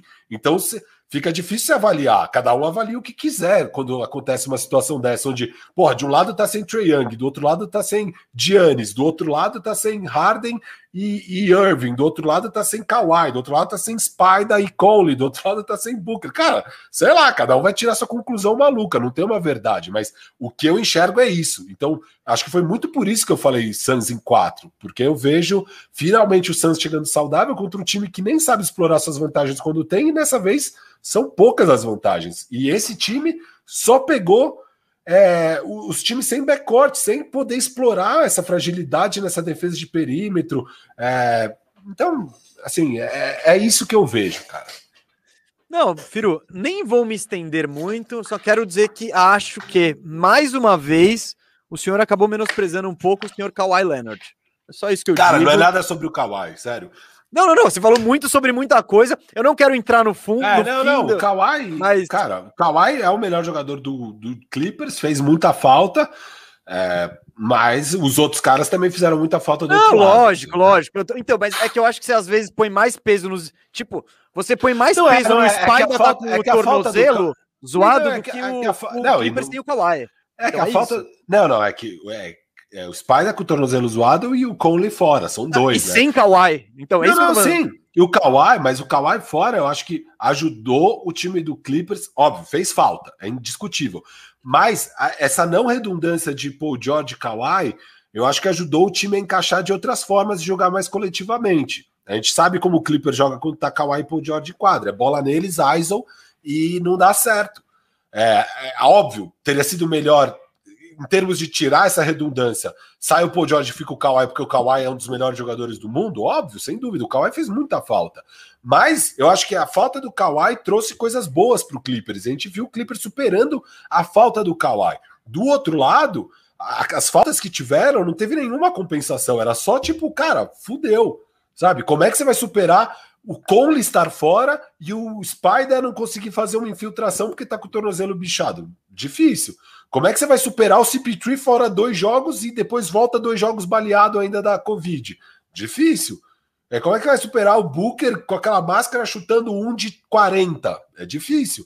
É, então, assim, cara, eu concordo. Assim, eu concordo, não. Eu dou isso a você, mesa. São narrativas. Você pode achar Não, totalmente diferente. Até por isso eu nem quis, nem quis mergulhar muito em todo Ah, não, esse- não, e eu toquei, eu juro. de playoff. só, só para falar que eu não quero. de- ah, o meu intuito aqui no discurso não era menosprezar o Kawhi de jeito nenhum. O Kawhi, óbvio, fez muita falta, velho. Não tem como Não, você então, falar eu, que. eu sei o que não é objetivo, É. mas minha conclusão, só pra, só pra gente seguir adiante, minha conclusão foi: eu senti Kawhi menosprezado. É isso, é isso. Mas Vamos você é um amante do Kawhi, né? Eu acho que Vamos lá. é é mais um caso de que eu avalio o cara como ele deve ser, deve ser avaliado ali. Mesa, eu parou com essa conversa que agora eu tenho um recadinho. É isso, eu ia te chamar pro recadinho. Ah, beleza, então chama. O Firu tem um recadinho. Ah, garoto! Como vocês sabem, já teve semana passada, hoje de novo, bandejão de quinta, temos o nosso parceiro, o grande parceiro Binomo. Binomo. É, os caras são feras. É, Cascão, põe na tela, por favor. Fala aí galera, beleza? Você já pensou em ganhar uma renda extra sem precisar sair de casa? Com a Binomo isso é possível. A Binomo é uma plataforma de transações online só para maiores de 18 anos, aonde você analisa o gráfico e vê se está tendendo a subir ou descer e faz a sua previsão ali. O saque leva de alguns minutos ou até três dias ou mais para cair na sua conta bancária ou na sua carteira digital. Eu vou mostrar para vocês como é fácil usar aqui no meu celular utilizando a minha conta real que eu tenho na Binomo. Aqui é o ativo Crypto IDX. É, analisando aqui, eu acho que vai subir e vamos ver se eu estou certo ou se eu estou errado, porque existe o risco de perda, tá bom?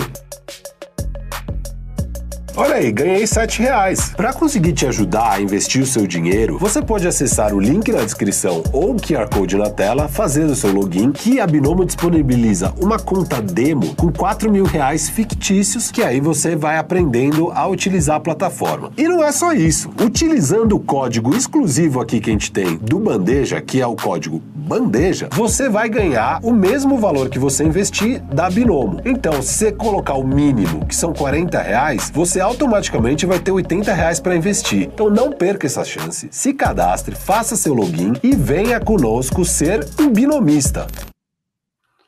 Que galã, hein? Que Ah, galã. garoto! Galera, meu, ó, meu primeiro merchan na minha vida, valeu Binomo. Gente, sério, é muito bom o app e é legal de usar além de tudo. É, e é isso, você pode ter a sua renda extra. Não esquece do código bandeja para você ter esse benefício. O QR Code está aqui na tela, o Mesa está apontando, está em cima dele. É, o, o, código tá aí na tela e tem o código bandeja, né? Para você ter esses reais aí casados co- pela Binomo, né? Então, se colocar 40, eles colocam 40, se colocar mil, eles colocam mil.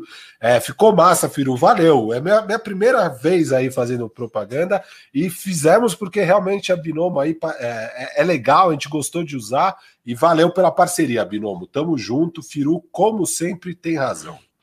É isso aí. Nessa o Firu teve muita razão. E só queria reforçar um negócio, ó. QR Code aqui, tá? E se você quiser baixar, você, tá meio inseguro, tal, não sei, não sei se a Binomo é para mim. você pode baixar, porque a Binomo disponibiliza a conta demo, né? Então, você vai poder testar sem ganhar nem perder, para ver se a Binomo é para você.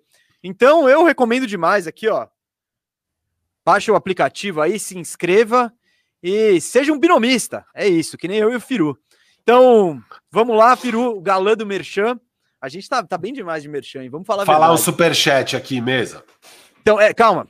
Ah, tá. É isso, gente. Agora é o bloco do superchat, tá? Vai ter outro bloco no final do programa, mas se você quiser aí, ó, mande a, mande a sua pergunta que responderemos. Manda aí, Firu. Renato Amorim. É, Li. Uh, Li Alves. Não, calma, o que, que tá rolando? Tem membros aqui, os membros durante a semana. Você tá, você tá, você tá bagunçando aqui, ó. Ah, não, desculpa. teve uma o doação Renato do Amorim foi uma doação, não teve pergunta. Então, é que eu Valeu, Renato. E aí teve muitos membros aí ao longo da, da semana. Vou ler aqui para agradecer todos vocês que viraram membros. É, ajuda demais a gente fazer conteúdo. Não é à toa que agora eu e Mesa estamos aí a semana inteira ao vivo. É muito por conta disso. Também, óbvio, Binomo, que virou nosso parceiro.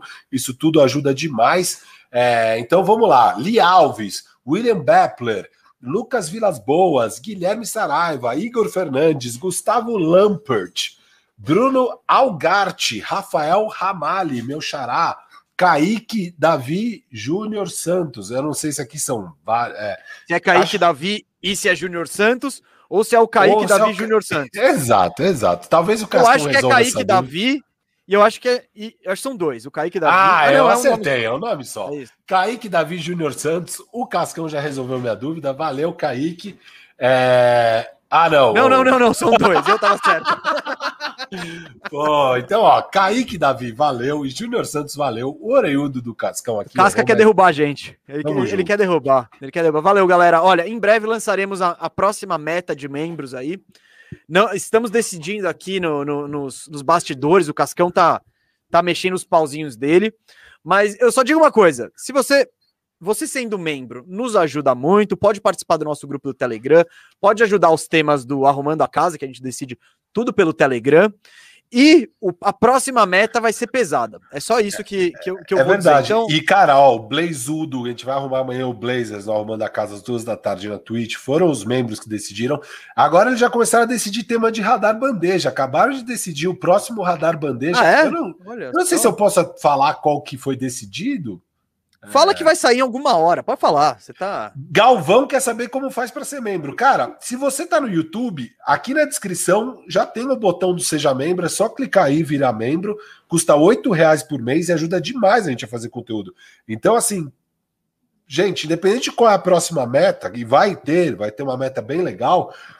Pô, se você puder virar membro, ajuda demais de verdade, gente. Olha isso, a gente tá retribuindo, a gente tá ao vivo aí mais de 10 horas por semana. Agora também durante os playoffs estamos fazendo as lives pós-jogo.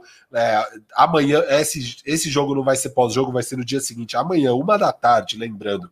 Estarei Antes ao vivo casa. na Twitch, logo antes do Arrumando a Casa, fazendo um react aí do jogo 2. É, e, e então, assim, pô, vire membro, ajuda a gente. Você tá na Twitch, dá para dar o sub também lá, que ajuda igualmente a gente.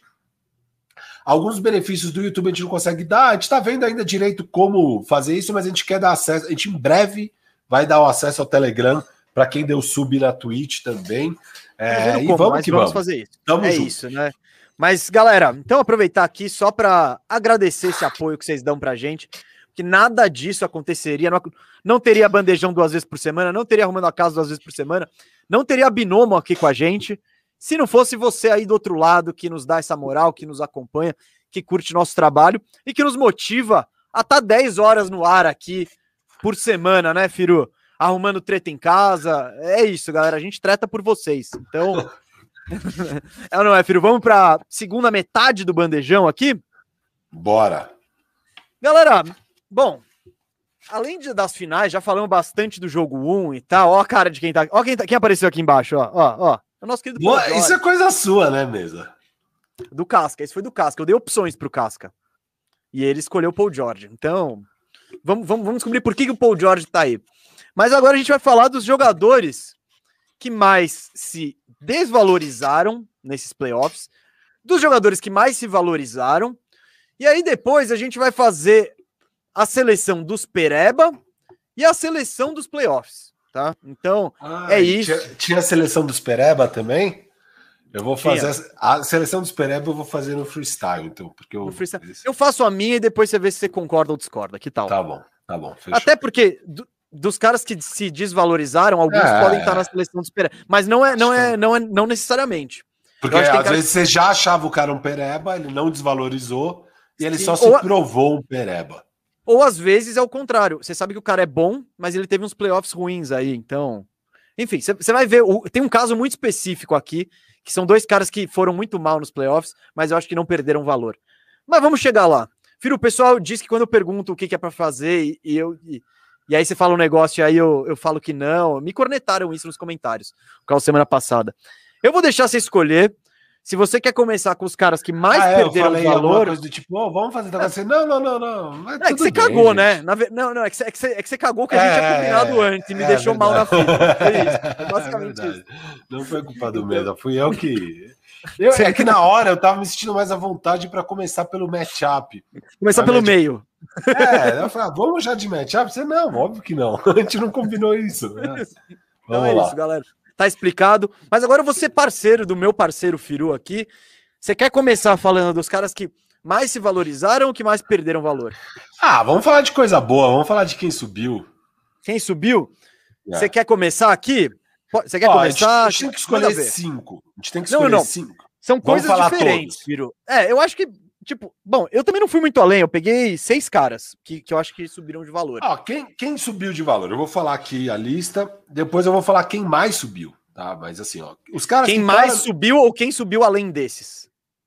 Não, os caras que mais subiram, Ah, tá, boa. tá? Os Então top, os tops stonks, os top É. stonks, Top Stonks. É bom, gostei.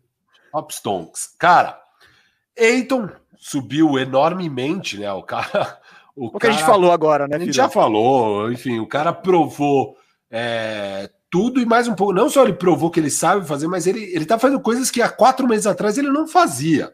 Então, assim, é, é absurdo a pós-temporada, é uma comprovação total. A gente sabe que não é fácil comprovar na pós-temporada, tá aí o Gobert para provar isso, é, e tantos outros, e, e, sei lá, um Capela da vida que teve trabalho mesmo a hora que o Giannis cai fora.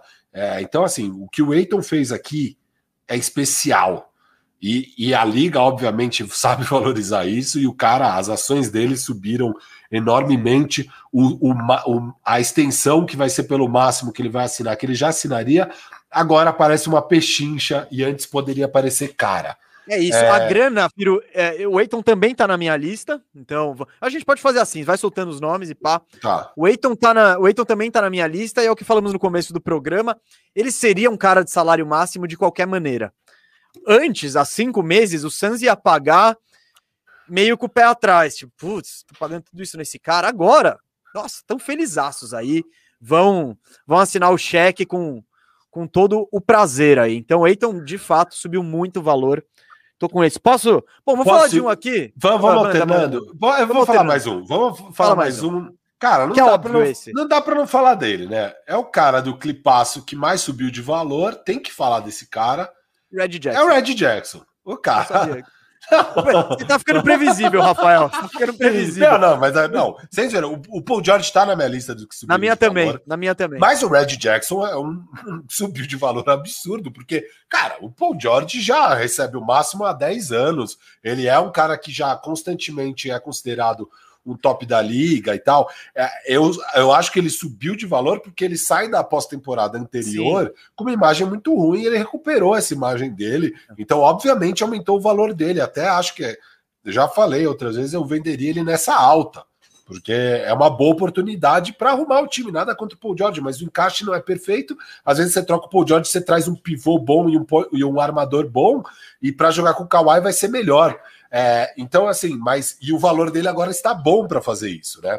É, então, o Paul George, sem dúvida, aumentou o valor. Mas, cara, Red Jackson, o que subiu o valor desse cara? Posso, posso aproveitar que o Cauã falou aqui do Patrick Beverly também, que eu não botei na lista, mas eu acho que Eu ele ia subiu- colocar o Patrick Beverly, mas ele pelo conseguiu- empurrão, no- o empurrão, É, Cara, ele conseguiu ali trazer para baixo de novo o valor dele, óbvio, não tão para baixo, de fato subiu, mas estava subindo muito mais até aquele empurrão idiota dele. Eu É não isso. coloco ele na lista por causa do empurrão. Não, mas subiu o valor. Eu acho que. Mas subiu, que- subiu, subiu. que- eu só É que queria pegar muita- o gancho do comentário Ah. aqui que. Muita Mas, gente sim. subiu o valor, muita gente subiu o valor.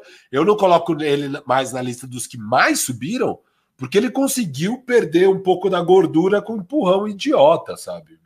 Sim, sim. E Mas depois de ter feito um excelente trabalho É, no exato. Booker, né? Agora, É o Red. Jackson, Ah. cara, o Red Jackson. A gente falou aqui, ele, ele ganha. Essa temporada dele, ó, antes, se, fosse, se ele fosse renovar durante a temporada regular, eu acho que ele ia conseguir uns 7 milhões, 10, 10, estourando. é aquele 9,5 do mid-level, É, exception e tal. Tipo, numa- Agora, eu acho que ele garantiu. E, e um contrato curto, três aninhos, olha lá. Agora, Dois eu com acho uma que ele. team option, sei lá. Eu acho que ele garantiu no mínimo um 4 por 60 aí, Firu. Tipo, ele. Nossa, no mínimo. Se pegar No isso mínimo. é pechincha hoje, porque pensa, o, Sim, o, o, o Marcos é Morris salário de pegou. Joe Harris. É salário de. O Marcos Morris pegou 4,64. O Joe Harris ganha 20 por ano. É Tudo isso? É bom, enfim. Ganha. Joe Harris ganha Não. 20. É, Firu, é, eu, não, eu acho que é o mínimo ali. Por, um- por um lado, tem. hum, Nem todos os times precisam de armador. Tem umas questões assim, mas eu acho que, que é de que é de 4 por 60 para cima aí esse salário do Red Jackson. Então, parabéns, Red Jackson. Você ficou rico esse ano, mais rico ainda. E o Paul George, Firu, é um negócio. Não é necessariamente valor de contrato. Eu acho que isso é uma questão de valor de, de estima ao redor da liga. O, o Paul George terminou os playoffs passados sendo o Pandemic P, né? Tomaram aquela. Foi aquela eliminação vergonhosa di- diante do Nuggets. Toda aquela, aquela história. E esse ano, dia- mesmo com as críticas do Firu, mesmo com as coisas que a gente pegou no pé e tal. Não, não. é. Não, não, não, mas ele, ele, ele. É isso. Se ele tivesse outro playoff de Pandemic P, dele pipocar e. Não, ele, ele alcançou metas que, que contribuem pro, pro valor Eu, dele. eu só não coloco ele como o cara que mais cresceu de valor, porque, cara, acho que mesmo depois dos playoffs desastrosos do ano passado, você tenta uma troca pelo Paul George, você vai conseguir coisa boa, sabe? Ele continuava com valor, Sim, tava sim. com a imagem um pouco abalada, mas o valor ainda era bom. De fato, mas agora dele, tá maior. É. O valor tá maior agora, pô, tá bem maior, tá maior, não bem maior, tá maior. É, mas eu não acho que ele é dos que mais cresceram, porque você tem esses casos absurdos, como o Eiton, o Red Jackson, que é, é outro patamar eu, de eu não tô em ordem, não, viu? Eu tô só falando. não, eu, eu não pensei nisso. Cara, Trey Young. Trey Young é, É, o cara que é cresceu o valor. Sim, Porque, sim. não, mas eu sei, é óbvio, mas calma, porque o Trey Young tinha uma questão que sempre pegava no pé dele, da defesa repugnante. E de- cara- e tem outra. Estatísticas em times ruins. isso. Tipo, é o cara que mete é, é, número. good é stats, bad, é, bad team. E, e- e injogável, injogável nos playoffs pela defesa ruim. E, cara, tudo foi por água. Assim, o cara chegou na final de conferência. Talvez se não tivesse lesionado pisando no pé do juiz, estaria na final da NBA. é, e acabou, evaporou, cara. Já tem gente falando que ele tá no mesmo nível do Luca. Enfim, só para você ter uma dimensão, é óbvio, discordo totalmente Do disso, mas só do, do, do quanto subiu o valor dele. Agora, aquela troca que até ontem era criticada com razão e ainda deveria ser criticada, já não é mais criticada, já se pagou a troca. Então, cara, esse foi um cara que subiu de valor absurdo com uma Então, pós-temporada brilhante. Ele, ele não vai ganhar nenhum centavo a mais por isso. Ele, ele vai ganhar exatamente o mesmo dinheiro que ele ganharia caindo na GM primeira rodada. O GM vai ganhar um aumento de salário. O GM do Hawks. É, não sei, é que cada jogo do. Cada. Olha o Lucas nas Olimpíadas. Ele acabou de botar a Eslovênia nas Olimpíadas, metendo um triple-double de 30 pontos na Lituânia. Então, é difícil você comparar, porque sempre vai ter essa sombra, né? Então. Mas é óbvio, antes era um move horrível, péssimo, nojento, repugnante. Agora é um move questionável, né? E é uma grande vitória. Mas o Trae sim, ele. O que cresceu muito é essa, de novo, a estima ao redor da liga. Hoje o Trae Young é considerado um cara que pode levar você até o título. Sei lá, ele pode ser o melhor jogador de um time campeão. Eu não sei, o Hawks chegou na final de conferência agora com ele nessa situação e esteve muito perto da decisão da NBA. Então, é o que? A terceira, quarta temporada. Então, eu acho que ele cresceu, é, ele cresceu nesse aspecto do tipo. Antes ele era o Zach Lavine. Tipo, metia É pontos isso, é isso, tal. é. Agora não. Agora ele já é o cara que pode te liderar a um título. Esse salto foi monstruoso. Firo, mas então, já que, já que estamos falando de Hawks, eu trouxe dois Hawks aqui, ó. Kevin Herter e John Collins. Não. Eu acho que. Ah, o Cara, John a, Collins- pós-temporada do John Collins foi muito Mas- inconsistente, cara. mas, fi- eu mas eu acho subiu o valor. Eu acho que Eu assim, acho, eu acho, eu acho. Eu acho que agora o vai ter time Hunter, que vai o pagar ele. Hunter, cara, o Hunter, pô, eu amo ele, eu sempre elogio. Mas ao mesmo tempo, eu acho que ele jogou um pouco do que se esperava e, e, e- e, cara, a reta final foi muito ruim dele. Os últimos mas três ele, jogos foram Firo, muito ele tem ruins. aquele jogo 7 que ele encerra o Philadelphia, tipo, dando Não, um eu baile. sei, eu sei. Curry. Eu acho que Essas meio que- coisas eu acho que. Eu acho que esses dois meio mantiveram o valor uma leve, óbvio, pela campanha boa do Hawks sobe um pouco, mas nada demais. Não, assim, não, acho que eu gostei do. É porque o. Collins, o Collins era uma questão, tipo, não dá pra jogar esse cara nos playoffs. Porque ele não é um 4, ele não é um 5, ele não marca, ele não tem bola de 3. E eu acho que ele foi, cara, ele se mostrou um bom jogador de playoffs, assim. Eu não. Óbvio, não é uma super bom, estrela, não é absurdo. inconsistente, que é normal, porque é jovem, Sim, mas sim, você não. É, ele mostrou flashes do que ele pode ser se virar um cara consistente. Eu acho E esse time do é bom, Hawks, isso já é E esse time do Hawks, Firu, ele não é montado pro Collins. Eu não tô falando. Calma, gente, não tô falando pra ninguém montar um time ao redor do Collins. Mas ele é um time que não. O Collins, ele tá meio. Ele precisa se enquadrar, porque com o Capelá, ele é muito bom, que é de pick and roll, de, de- ele tem, uma, tem um chutezinho de meia distância tal. Legal. Mas você joga com o Capelá, é o Capelá só sabe fazer isso. Então você obriga o Collins a ficar no perímetro, a chutar mais de longe, etc e tal. Então eu acho que o que ele mostrou dentro desse contexto é, valorizou ele. Por exemplo, o Atlanta não quis pagar o máximo para ele, que ele achou que ele queria. E não é o super máximo tal. É o máximo, vai de 5 por 110. O Atlanta ofereceu, vai 5 por 90, um negócio assim. E ele rejeitou. Eu acho que ele, ele pode buscar isso agora, sabe? Enfim, eu, eu acho que subiu o valor. E sobre Cara, o Herter, O único Herter- cara. Ah, fala. não, e o Herter, ele não era, vai, ele não era um nada, né? Antes dos playoffs. Ele era um carinha de X de rotação que pessoas que acompanham o basquete falam, putz, esse cara é legal, tal. É. Ah, ele joga bem. Pô, o Bill Simmons estava fazendo campanha para ele estar nesse time dos Estados Unidos da Olimpíada.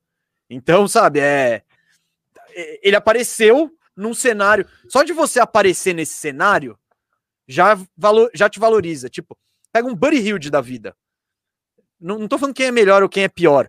Mas o Herter hoje tá muito mais em alta do que um Buddy Hilde. Então, eu tô dizendo que o valor dele aumentou por quê? Porque ele brilhou em alguns momentos no cenário com o palco, É, e acho que a todos os olhos nele. inconsistência esperado para a idade é descontada, né? Acho que para os dois casos você pode até Sim, falar sim. isso. Agora, o único outro Hawks que eu realmente colocaria na lista é o Cam Reddish, porque ele volta de lesão. Ah, mas tem- é, Eu Sim. sei, é uma partida, mas, cara, Sim. o que ele joga nesse jogo, acho que dá uma esperança, porque até então o Cam Reddish era visto como aquele cara que era o, banco do, do DeAndre Hunter, que o Hunter sim é um talento, e o Cam Reddish é meia boca ali, é um cara bom, é um 3D razoável ali, mas sem grandes... Aquele jogo, é, é jogo 6, né? É jogo 6. Aquele último jogo, o jogo da eliminação, ele joga tão bem e mete bolas tão clutch, vai tão bem na defesa, jogando, cara, contra o Middleton, contra o Giannis e tal. Giannis não tá, desculpa. O Giannis, é, o Giannis não tá. Contra Middleton e tal. Que você fala, puta, esse cara tá pronto. E ele é bom, mano. Ele é bom. É, e eu não esperava isso dele. Ele, ele é um cara que, assim, puta, eu acompanho bastante basquete, você também. É, o Hunter, eu esperava uma boa pós-temporada dele. Eu acho que ele entregou mais ou menos perto do que eu esperava. É, o John Collins foi meio perto do que eu esperava também. Agora, o Cam Reddish me surpreendeu, cara. E, ó- e óbvio, foi um jogo. calma, Mas né? vou- Calma. É, Não, não. é o jogo da um vida jogo. dele. É um jogo, voltando de lesão, mas fazer o que ele fez não é fácil, cara. E tudo bem, já viu, sei lá, o Ludort ter um jogo desse, né? Aquele jogo 6 ou 7, que o Ludort cai tudo quanto é bola de três, arrebenta na defesa. É, pode ser só o jogo do Ludort e do Cam Reddish. Assim, não que o Ludort seja ruim, ele continuou mostrando, é, nessa temporada, ele continuou mostrando flashes de um bom jogador aí no futuro. É, mas, cara, eu acho que sobe o valor do Cam Reddish, sem dúvida. Ah, eu acho valor. que. Tá, não, não dá pra exigir muito disso. Alguém falou aqui, eu acho que o Bernardo, o Congo, esse subiu o valor. E a gente até falou isso no programa passado. É, o Onyeka Congo ele estava encostado como reserva do, do Capelá tal. Foi a sexta escolha, mas ninguém sabia muito. Ele com os minutinhos, principalmente contra o Yannis, Eu acho que esse valor subiu, eu até comentei isso no outro programa, e agora ele já se torna uma peça de troca muito interessante para o Hawks. Ou ele, ou botar o Capelá no mercado, se você tiver mega confiante no Congo. Mas É. o ponto é, você tem dois pivôs ali e você pode explorar o mercado deles. Então, Eu vou não botar vejo a hora da gente arrumar o Hawks, por sinal. Nossa, beleza. esse cinco horas de programa, hein? Nossa, meu Deus, muita coisa. oportunidades a rodo. Eles Cara- têm molecada, eles têm contrato, eles têm, eles têm tudo, cara. Tem É, no pique. fim das contas é isso, né? Um time bem jovem que chega na final de conferência vai subir o valor de quase todo mundo. Mas quem eu realmente Sim, destacaria sim. é o Trey Young e um pouco É, o o Cam Reddish. aqui. Na Reddish eu o ponho em quarto aí, vai. Mas É. eu, gosto, eu acho que o Congo valorizou mais. Fala aí, filho. Cara, tem um cara aqui que subiu o valor sem dúvida. Eu quero ver se subiu pra você, né? Porque você me ridicularizava na, no- na off-season passada. Você não vai falar do elogiar- Etomura. Você não vai falar do Não, Etomura. não. Crowder. Crowder. Sobe, Cara- sobe valor absurdo. Não, eu acho que é a mesma coisa, Firu. Todo ano ele faz a mesma coisa. Olha o jogo 1 dele. É que, tipo, quando o Crowder aparece, todo mundo fala: Meu, olha o Crowder, ele tá sempre aí. E quando ele não aparece, a galera deixa, tipo, deixa levar. Que nem o acho que jogo o passado. não subiu o valor. Cara, Essa- é- ele tá fazendo o que ele fez todos os anos. Todos esses anos, Firu. Cara, o cara tá chegando na segunda final seguida. Não, titularzaço olha os, nos olha dois números, times. Firu, Firu, olha os números de playoff dele, é absurdo. Eu não tô negando a importância, mas eu acho que ele foi contratado justamente por isso, sabe? Você acha que ele ganharia quanto se ele fosse pro mercado agora? Você acha que ele tiraria 20 milhões? Eu acho que não, cara. Eu acho que ele tiraria os 10 que ele ganha, 12, mas não não muito mais assim, Firu. Mas tipo, é então, fora o que, é o que falaram aqui embaixo. Tipo, É. ele- ele- o ano passado ele já subiu o valor indo com o Hit, né? O que o VMC falou aqui. Então, Mas eu acho que ele, Eu- ele, ele confirma e aumenta ainda mais. Assim, ó, só só para falar qual era a, a discussão minha e do Mesa, eu falava que era muito melhor pegar o Crowder de graça do que dar dois picks para pegar o Covington. E essa foi uma discussão que a gente não terminou nunca, porque o Mesa basicamente discorda de mim. E eu acho que agora você tentar ter esse tipo. Eu concordo, continuo concordando que eu prefiro ter o Covington, tá? pagando dois picks de primeira rodada do que o Crowder de graça, você continua achando Hum, isso? Ah, cara, Então, não, tô é falando de por joga- isso- jogador por jogador. Não, não, jogador mas por não tem jogador. jogador por jogador. Você tem, você tem um time, você é um GM, você tem que dar ativos ou não. Eu prefiro, eu falei mil vezes que, cara, essa contratação do Suns de pegar o Crowder de graça é um steal. E, e eu falava que a do, a do Portland de dar dois picks mais Ariza para pegar o Covington era mais Ariza. caríssimo. uou. É, Era o Ariza se valorizou mais, né, do que devia, né? Mas tudo bem. Não, pô, mas viu é este o que eu falava. Eu poderia ter Ariza, Crowder e dois picks ao invés do Covington. Você- tipo, é muito melhor pro Portland. E eu falava, cara, esse é um movimento ruim. Então, acho que por esse tipo de discussão fica claro que mesmo ele tendo ido para a final com o Miami, ele não era tão valorizado, ele nunca foi exaltado. Eu acho que ele tá provando muito mais o valor dele nessa off-season do que naquela off-season do Miami, apesar de óbvio ele ter jogado bem lá.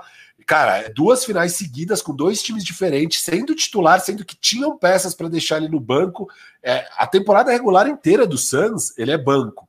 Ele não é titular na temporada. Não é, é, o que eu tô querendo dizer é que sim, não é óbvio que ele ia ser titular, mas é um cara que joga tão bem nos playoffs, é tão consistente que não tem como deixar ele no banco. Eu não acho ele tão consistente assim. Eu acho que os jogos que ele tá metendo bola, ele chama atenção. Não, E- não, cara, jogo- o jogo 1 ele não meteu nenhuma bola, mas ele jogou muito Sim. bem. Ele é o maior Então. plus-minus do time, de tão bem que. Porque quando Não, eu falo. minus, tão minus é, é um negócio. Não, mas, cara, ele é, relativo. tão cons- ele é consistente mesmo, não é? Eu tô falando consistente, não de arremesso. Ele é Ele consistente. sabe jogar, não, mas isso eu sei. O feijão com arroz o ali. que ele entrega em quadra. Cara, o cara entrega. Ele é bom. E agora Não. ele provou mais do que nunca. E pra mim, essa off essa pós-temporada com o Suns cementa o status dele como puta, o cara role player que você quer no seu time, você quer brigar por título. É aquele veterano que Firu, os times vão brigar pra ter ele. Antes Mas não os era. times já brigavam. Falaram que ele teve 20. Sim, eu que falei 20 você, propostas. 19 Fala. propostas. Como Sim, não sim. brigaram? Brigaram, e ele escolheu o Suns. Ele, eu acho Sim, que é mas o Santos conseguiu pegar ele com um contrato de 29 milhões em três deve- anos. Se, deve, Não, se fosse que hoje- deve ser. Não, então, mas é, é, então, é o que eu falei. Eu não acho que ele ganharia 45 por 3 hoje, por exemplo. Ah, eu acho que ganha. 45 eu por 3 sei, ganha. Eu acho que. Ganha. Tipo, pra mim, o valor dele é o mesmo, filho. E, e eu, eu, valorizo ele como jogador, sabe? Tipo, eu acho ele. Ele é experiente. Tipo, um cara que tem 60 jogos de playoffs nos últimos 4, 5 anos, alguma coisa ele faz direito, tá ligado? E eu acho que ele tem essa postura de, de durão, de, mano, ele não, não afina, ele encara o pessoal de frente. Beleza. Só que, tipo, ele é um bom marcador, ele também não é um marcador de elite que. Não, ele é um bom marcador. Tipo, ele tem tamanho. Você não vai passar vergonha quando você põe o Crowder no Middleton, por exemplo. Ou, ou, em outro, ou nesses alas grandes que tem tamanho. Então, ok. Mas ele não, ele não é um defensor de elite, ele não é um chutador de elite. Ele é um cara experiente que sabe, que sabe a função dele. E que também dificilmente você vai ver ele. Você não vai ver ele fazendo doideira, tá ligado? Você não vai ver ele, ele chutando ele, ele fazendo o que o Schroeder faz, por exemplo. Fala, não, agora é Chris Paul, Booker, Eiton, sai para lá que agora é a hora do Crowder. Não é. Ele vai chutar bola de três livre, que às vezes ele tá metendo, na maioria das vezes ele não tá metendo. Mas para mim o, o, valor dele é, tá meio estagnado, Firu. Acho que é bem parecido com o do ano passado. Para mim, você segue subestimando esse homem. Tudo bem, eu, eu concordo com você que você Concordo com você ter essa opinião. Você pode ter a opinião que você quiser. Mas é isso, eu não acho que mudou muito. E do Suns, quem mais? Eu acho que o Campaign é outro que, obviamente, subiu bastante o valor, né? Mas tá, ele, ele, já tinha subido na temporada regular também, né? Não é que foi um, os playoffs chegaram do nada e falaram, uou! Wow! Ele teve um papel importante na temporada. Mas eu acho que é diferente, claro. né? Um cara conseguir, Total. ainda mais os Sim. jogos que o Chris Paul não joga, ele tem aquele jogo excelente, né? Contra o Clippers, acho que o jogo 2, que ele arrebenta com o jogo sem o Chris Paul. É, eu acho que quando o cara, o seu é, backup guard, é, meio role player, consegue entregar nesse nível, nessas circunstâncias, cara, sobe o valor, assim. não, é, subiu, é... Firo, Firo. Eu só tô dizendo que foi uma construção da temporada regular. Não, tipo, concordo, concordo. Quem ele, tava ele, de olho. na temporada e. Sim. E é isso. Então, mas concordo, concordo. Esse aí ele jogou em todos os lugares do mundo, é de league, saiu do, dos Estados Unidos, enfim. Muito legal que esse vai, vai ganhar a bolsa de dinheiro.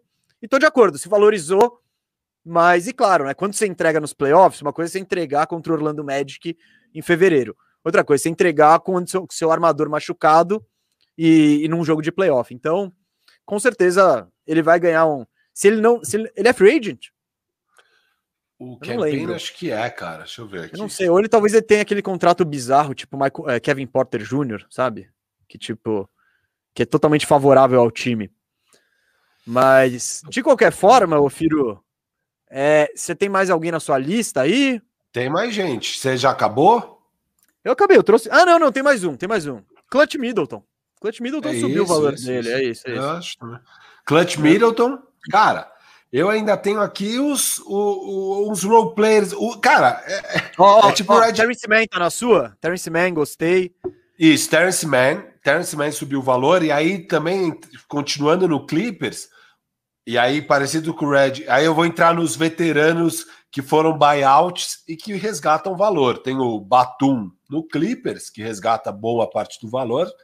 E o Blake Griffin pelo, pelo Nets, eu acho que também é um cara que subiu o valor, obviamente. Você vê o Blake Griffin fazendo coisas é. que fazia cinco anos que não fazia. Não é que agora ele vai pegar um contrato de 20 milhões.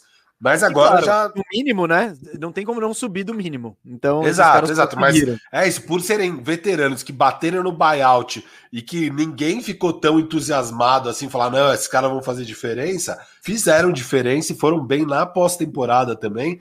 Porque tem um jogador que, ah, o André Drummond, que foi um buyout, pô, ele até teve momentos bons na temporada regular, médias boas de, sei lá, 20 pontos, 15 rebotes, sei lá, mas aí você vê a pós-temporada e fala, pô, é por isso que esse cara é um buyout. O Blake Griffin e o Batum, não. O Blake Griffin e o Batum foram caras que você fala, porra, que achado pegar esses caras no buyout.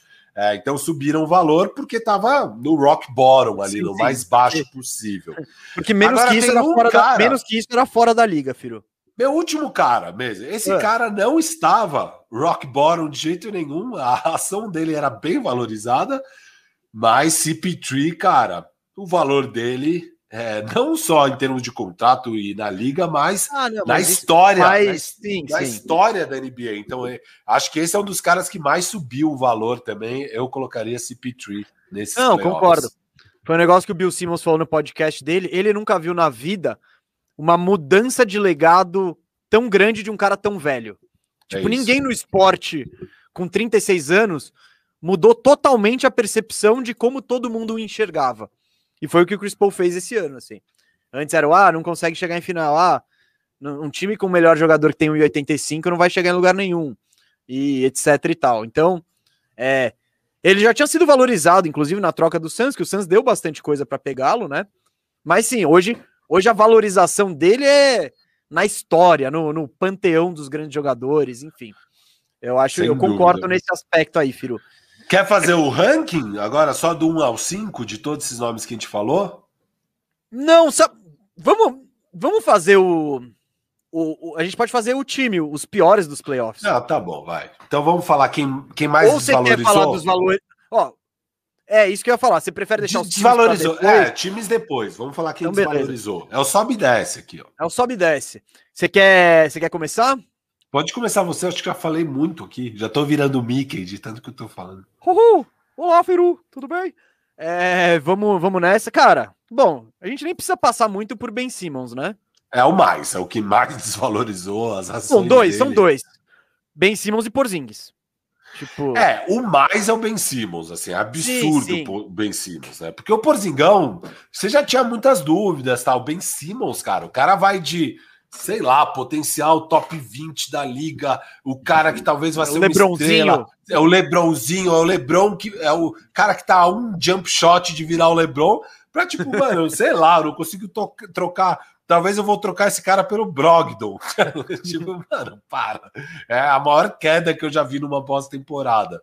Sem dúvida, a maior, a maior. sim, sim. sim, sim. Não aí- a maior dessa, acho que é a maior que eu já vi.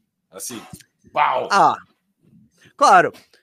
Talvez, talvez se você não leve em conta lesões, porque às vezes tem aquela lesão nos playoffs Ah. que o cara, ele vai pro, enfim. Mas deve ser, Firo. É muito difícil falar isso que a gente precisaria fazer um levantamento de monstruoso de É. pipocadas nos De- playoffs. dessa pós-temporada, sem dúvida, é a maior. Mas Sim, talvez tenha sim. sido a maior da história. Assim. É, e Firu, e sobre o Porzingis, é, então, antes a gente tinha dúvida, né? Agora eu acho que a gente tem algumas certezas. Eu tenho certeza que eu não daria nada por esse cara. Eu tenho certeza que eu não daria nada de valor para pegar ele. Porque ele foi péssimo na defesa, mobilidade zero, não meteu as bolas, não conseguiu tirar vantagem dos marcadores mais baixos. Então, é, tudo que você. Tudo que quando surgiu no começo da carreira do Porzingis, ah, meu, esse cara é móvel, ele dá toco, ele chuta de longe. Quem viu o Porzingis nesses playoffs, você fala, meu, eu não sei, esse cara é o Mo Wagner. Até o Mo Wagner contra o Brasil ali foi melhor que o Porzingis. Então, eu acho que o valor dele despencou. E ano passado você até conseguiu. É que ano passado ele tava lesionado, tava difícil por causa disso. Aí agora ele jogou, mas jogou mal. Então tá difícil de encontrar um valor. E esse contrato do Porzingis aí, Firu, é, é, é osso. É osso, tipo, e pode assombrar o Mavis por muito tempo. Eu acho que pode ser o determinante para um Luca ir embora um dia. Pode ser ter assinado esse contrato. Porque você Quem não move diria, ele, né? Quem diria, né? E o, e o duro é que a, a parte boa da troca, que foi a chegada do, do, do Tim Hardaway Tim Jr., Hardaway. agora ele, você tem que pagar ele. Então já ferrou isso também. É. Você provavelmente vai perder o Tim Hardaway para assinar um free agent aí. Então, essa Bom, é uma Firu. troca, troca que acabou sendo das mais desastrosas para o Mavericks por E enquanto. cornetaram o Knicks, né? Na época, muito. Falando, nossa, Total. vocês pegaram isso. Parece que o jogo virou. E tô falando, gente, eu e o Firu conseguimos trocar o Porzingis, tá? Foi difícil, mas isso tá no Arrumando a Casa, na Twitch. Ainda não assim, ó, sumiu Mesa, esse vídeo. Do, Ah. do- do arrumando a casa, a troca, a gente faz trocas diferentes, acho eu e você, ou a mesma? Acho que a gente faz a mesma. Não, nós dois pegamos o Kevin Love. Mas para minha mudança, nem é necessário. Assim, eu posso manter o Porzingis ao invés de trazer o Kevin Love, e daí no meio da temporada vejo o que faço. O mais importante é o resto das mudanças ali no time. Mas óbvio, cara, eu hoje, se dá para, eu, eu não ficaria desesperado para trocar o Porzingis, porque é isso, ele tá numa baixa fodida, assim, é muito, tá muito baixo o valor dele. Agora, é, o Kevin Love também tá em baixa, e acho que o Kevin Love eu tenho mais certeza do que ele pode me entregar, apesar Sim. das lesões. É, então, eu- essa troca eu faço ainda um ano mais curto de contrato. É, por isso eu faria a troca pelo Love. De resto, cara, tá tão baixo por Zings que se não for para trocar por isso, eu Não, mantenho tem- ele não, não, mas e tento é que- resgatar com o novo Firu, técnico. Se não for pra trocar por isso, não tem pelo que É, trocar. exato, ou é o tem. John Wall, ou é o Kemba Walker. É meio que é, É. isso. Você não tem outros caras. É. Então, sei lá. E Kemba Walker com não é um fit legal com o Luca, né? Enfim. Vamos, vamos, vamos continuar aqui. Bom, falei dois, Firo, lança uma aí. Cara, o Joe Harris caiu muito, né? O valor. Assim, Sim, absurdo. Demais. Eu acho que dá para tentar, tentar, com muita boa vontade, dar um desconto, porque o, o Joe Harris a temporada inteira era para ser, sei lá, a quarta opção ofensiva, né? O cara que ia receber só aquela. Mas, bicho, é, ele erra arremessos que Não, não, Piru, dava para errar, sabe? Não é, não é questão de tipo. Porque a gente falava um pouco disso do Middleton, né? Do tipo, porra, é um cara que é para ser sua segunda, terceira opção, ele acaba tendo que ser a sua primeira, exigir demais do cara. Mas não é isso que aconteceu. Ele só pipocou. ele- foi uma pane ali. Foi uma pane no, no, no Joe Harris. Joe Harris, tá? Joe Harris. Uma pane no Joe Harris. É, o Joe Harris simplesmente errou tudo quanto era arremesso. Assim. Um cara que deveria ser um especialista e ganha quase 20 milhões, sei lá, acho que é uns 20 milhões que ele ganha, e o cara não consegue te dar uma cesta. É, é. Vou soltar o spoiler, ele tá na minha seleção dos Bum Bum Bums dos playoffs. E, cara, tem um número. Tem o jogo 3. O jogo 3 contra o Bucks, que o, que o, o Nets abre 2 a 0 Esse jogo em Milwaukee, o Bucks ganha por 3 pontos. 3 pontos. O Joe Harris foi 1 de 11 nesse jogo. 1 de 11. Se ele acerta uma bolinha a mais, é capaz que o- é, é bem provável que o Nets estivesse nas finais da NBA. Que ali Então- ainda tava com o Irving, né? O Irving cai É, no jogo 4. Então, uma, uma bolinha de três a mais. Então, esse jogo, eu até anotei aqui, fui atrás, e ele teve outros jogos horríveis, tá? Mas esse especificamente foi determinante para a sorte do. Aí, ó, o cara, tenho razão. Eu falei que ele ganha 16. O... Então, ele foi determinante para a sorte do Nets nos playoffs. Então, tá É, ele vai ganhar seleção de 20, bumbum, ele vai ganhar 20 no último ano. É que o, ele vai subindo. Então é isso, tipo, Joe Harris perdeu valor, né? Perdeu valor. Eu acho que antes ele era tido como a peça ideal para você ter ao lado do seu Big Three. Agora eu acho que eles já estão pensando, é, talvez dê para trocar esse cara, né? Então perdeu valor. Mais algum aí? Firu, O contrato dele é 4 anos, 75 milhões. Então foi 16 milhões esse ano, vai subindo. A média é de uns 18,5 durante a extensão toda do contrato, tá? Então por isso que eu falei que é quase 20. É, é bem alto aí o que ele ganha, tá? É Sim, bizarro então- esse contrato. você- manda, Mas- manda mais E, um. e ele é, e ele é aquele cara que, assim, ele, ele é obviamente uma. Um, sempre foi uma deficiência na sua defesa, o Joe Harris, mas que você tem ele em quadra porque ele deveria ser uma arma letal ofensiva, e aí ele não tem isso, ele vira, sei lá, o Brin Forbes doente. Não, não, não. Ele tem tamanho, pelo menos, vai. O Ah. Green Forbes é. Cara, Enfim. outro Ó, aqui. Estão falando de Michael Porter Jr., Firu. Eu só quero falar que. Tá eu- na o sua Firu lista? Não colocou. Não, não. O Firu não colocou. Eu não coloquei, Ah. mas eu achei decepcionante o playoff dele. Eu não acho que ele perdeu Ah, valor. mas- é, ele não deixou de valor. ganhar. Ele deixou É de ganhar. Ele podia ter estourado de valor, mas é aquela coisa. Primeiro, quando é primeiro playoffs do cara, tal, que nem o, o Ah, mas é, Não, você, Ah, você ele como jogou, Michael não, não, não, ele jogou, desculpa, é segundo, é segundo, é verdade. Verdade, verdade. Segundo, segundo. é o que o Gui Gaspari pro Firu, o Michael Porter Jr. ele é um eterno Daqui novato. cinco, daqui cinco anos eu ainda vou falar, não, mas ele estava no primeiro ano, pô, vocês estão de brincadeira, exigir assim dele. Não, mas ele não perde valor, assim. é- Não, não, não, é não. Só quis, eu só é quis tratar, porque É. a gente ia terminar um programa Não, falar eu tava, eu, tava, eu tava na dúvida se ele ia estar na sua lista. Assim, sem dúvida foi decepcionante os playoffs, mas ele não perde valor, não. Não, então, Agora- eu acho que perdeu. É isso. Quem perde valor, sem dúvida, é o Rudy Gobert, né? Tá na Rudy minha lista. Gobert perdeu valor aqui. É, tem atenuantes, dá para fazer o caso de que tem circunstância que, sem dúvida, era o pior matchup possível. Até então ele tá. Bom, até então, tinha sido uma série, né? Mas assim, ele perde valor. É indiscutível que o Gobert perde valor. Ele vai de Defensive Player of the Year para tipo um, um cara que você tem que tirar de quadra porque ele tá sendo exposto pelo Terrence Mann. É, então, assim, cara, que- é uma. Acho que você descreveu bem, hein, Firu? Foi, foi boa. É- Essa é a queda de valor. mas... Não, Essa é a posso- queda de valor. Só quero complementar o que você disse, porque ele assinou um contrato de 5 anos e 200 milhões. Então, Eu não sei se o Jazz está se sentindo muito bem de pagar 40 milhões por temporada para o pivô que eles talvez tenham que tirar de quadra em algumas situações. Então, ele com certeza perdeu valor, não no banco, né, gente? No banco ele ainda ele tá com esse contratão monstro, vai ganhar muito dinheiro por muito tempo. Quer mais um aí? Eu tenho mais, mais dois na minha lista, Firu. Eu tenho mais vários. então, então vai, solta. Então vamos tentar. Não, fala você, já que você tem dois, fala você, né? Vou falar o meu. CJ McCollum. Sim, tá na minha Deve lista. na sua, né? Antes ele... Mas calma, o CJ eu quero fazer um caso aqui. Faz. Pegaram muito no pé dele por causa do último não, jogo. Não, não, eu acho que ele perdeu um pouco de valor, mas eu não. Eu acho que ele perde muito pouco. Acho que a galera tá muito alucinada. Por... É que tem o vexame de ser varrido, mas, cara, o Suns talvez vá varrer o Bucks. Não é absurdo pensar que o, o Suns possa varrer o Bucks. É, e, cara, é, é, um. Foi pelo. Eu tô viajando? O Port... Ah, não, o Portland foi varrido pelo Denver. Denver. Desculpa. Não, então é muito esquece, feio. Você... Esquece. E não foi esquece. varrido pelo Denver. O Denver foi varrido pelo Suns. O ah, Portland caiu na primeira rodada. Mas perdeu e... por quanto? 4 a 3 É isso, não, foi. Que... 4 a 2 é isso. Não, foi, foi série longa, com certeza. Isso eu lembro. Tá. Gente, desculpa que fiz uma salada. Fiz uma salada, mas assim, o CJ, ele vai mal ali nos últimos jogos, pega no pé, mas ele tem uma pós-temporada de, sei lá, 20 pontos, 6 rebotes, 4 assistências, com um aproveitamento de quadra idêntico quase ao do Paul George, assim. Então, ah, é, é de verdade, mesmo, mesmo aproveitamento de field goal de bola de 3, é, talvez assim, 0,0, alguma coisa abaixo. Virou. Assim.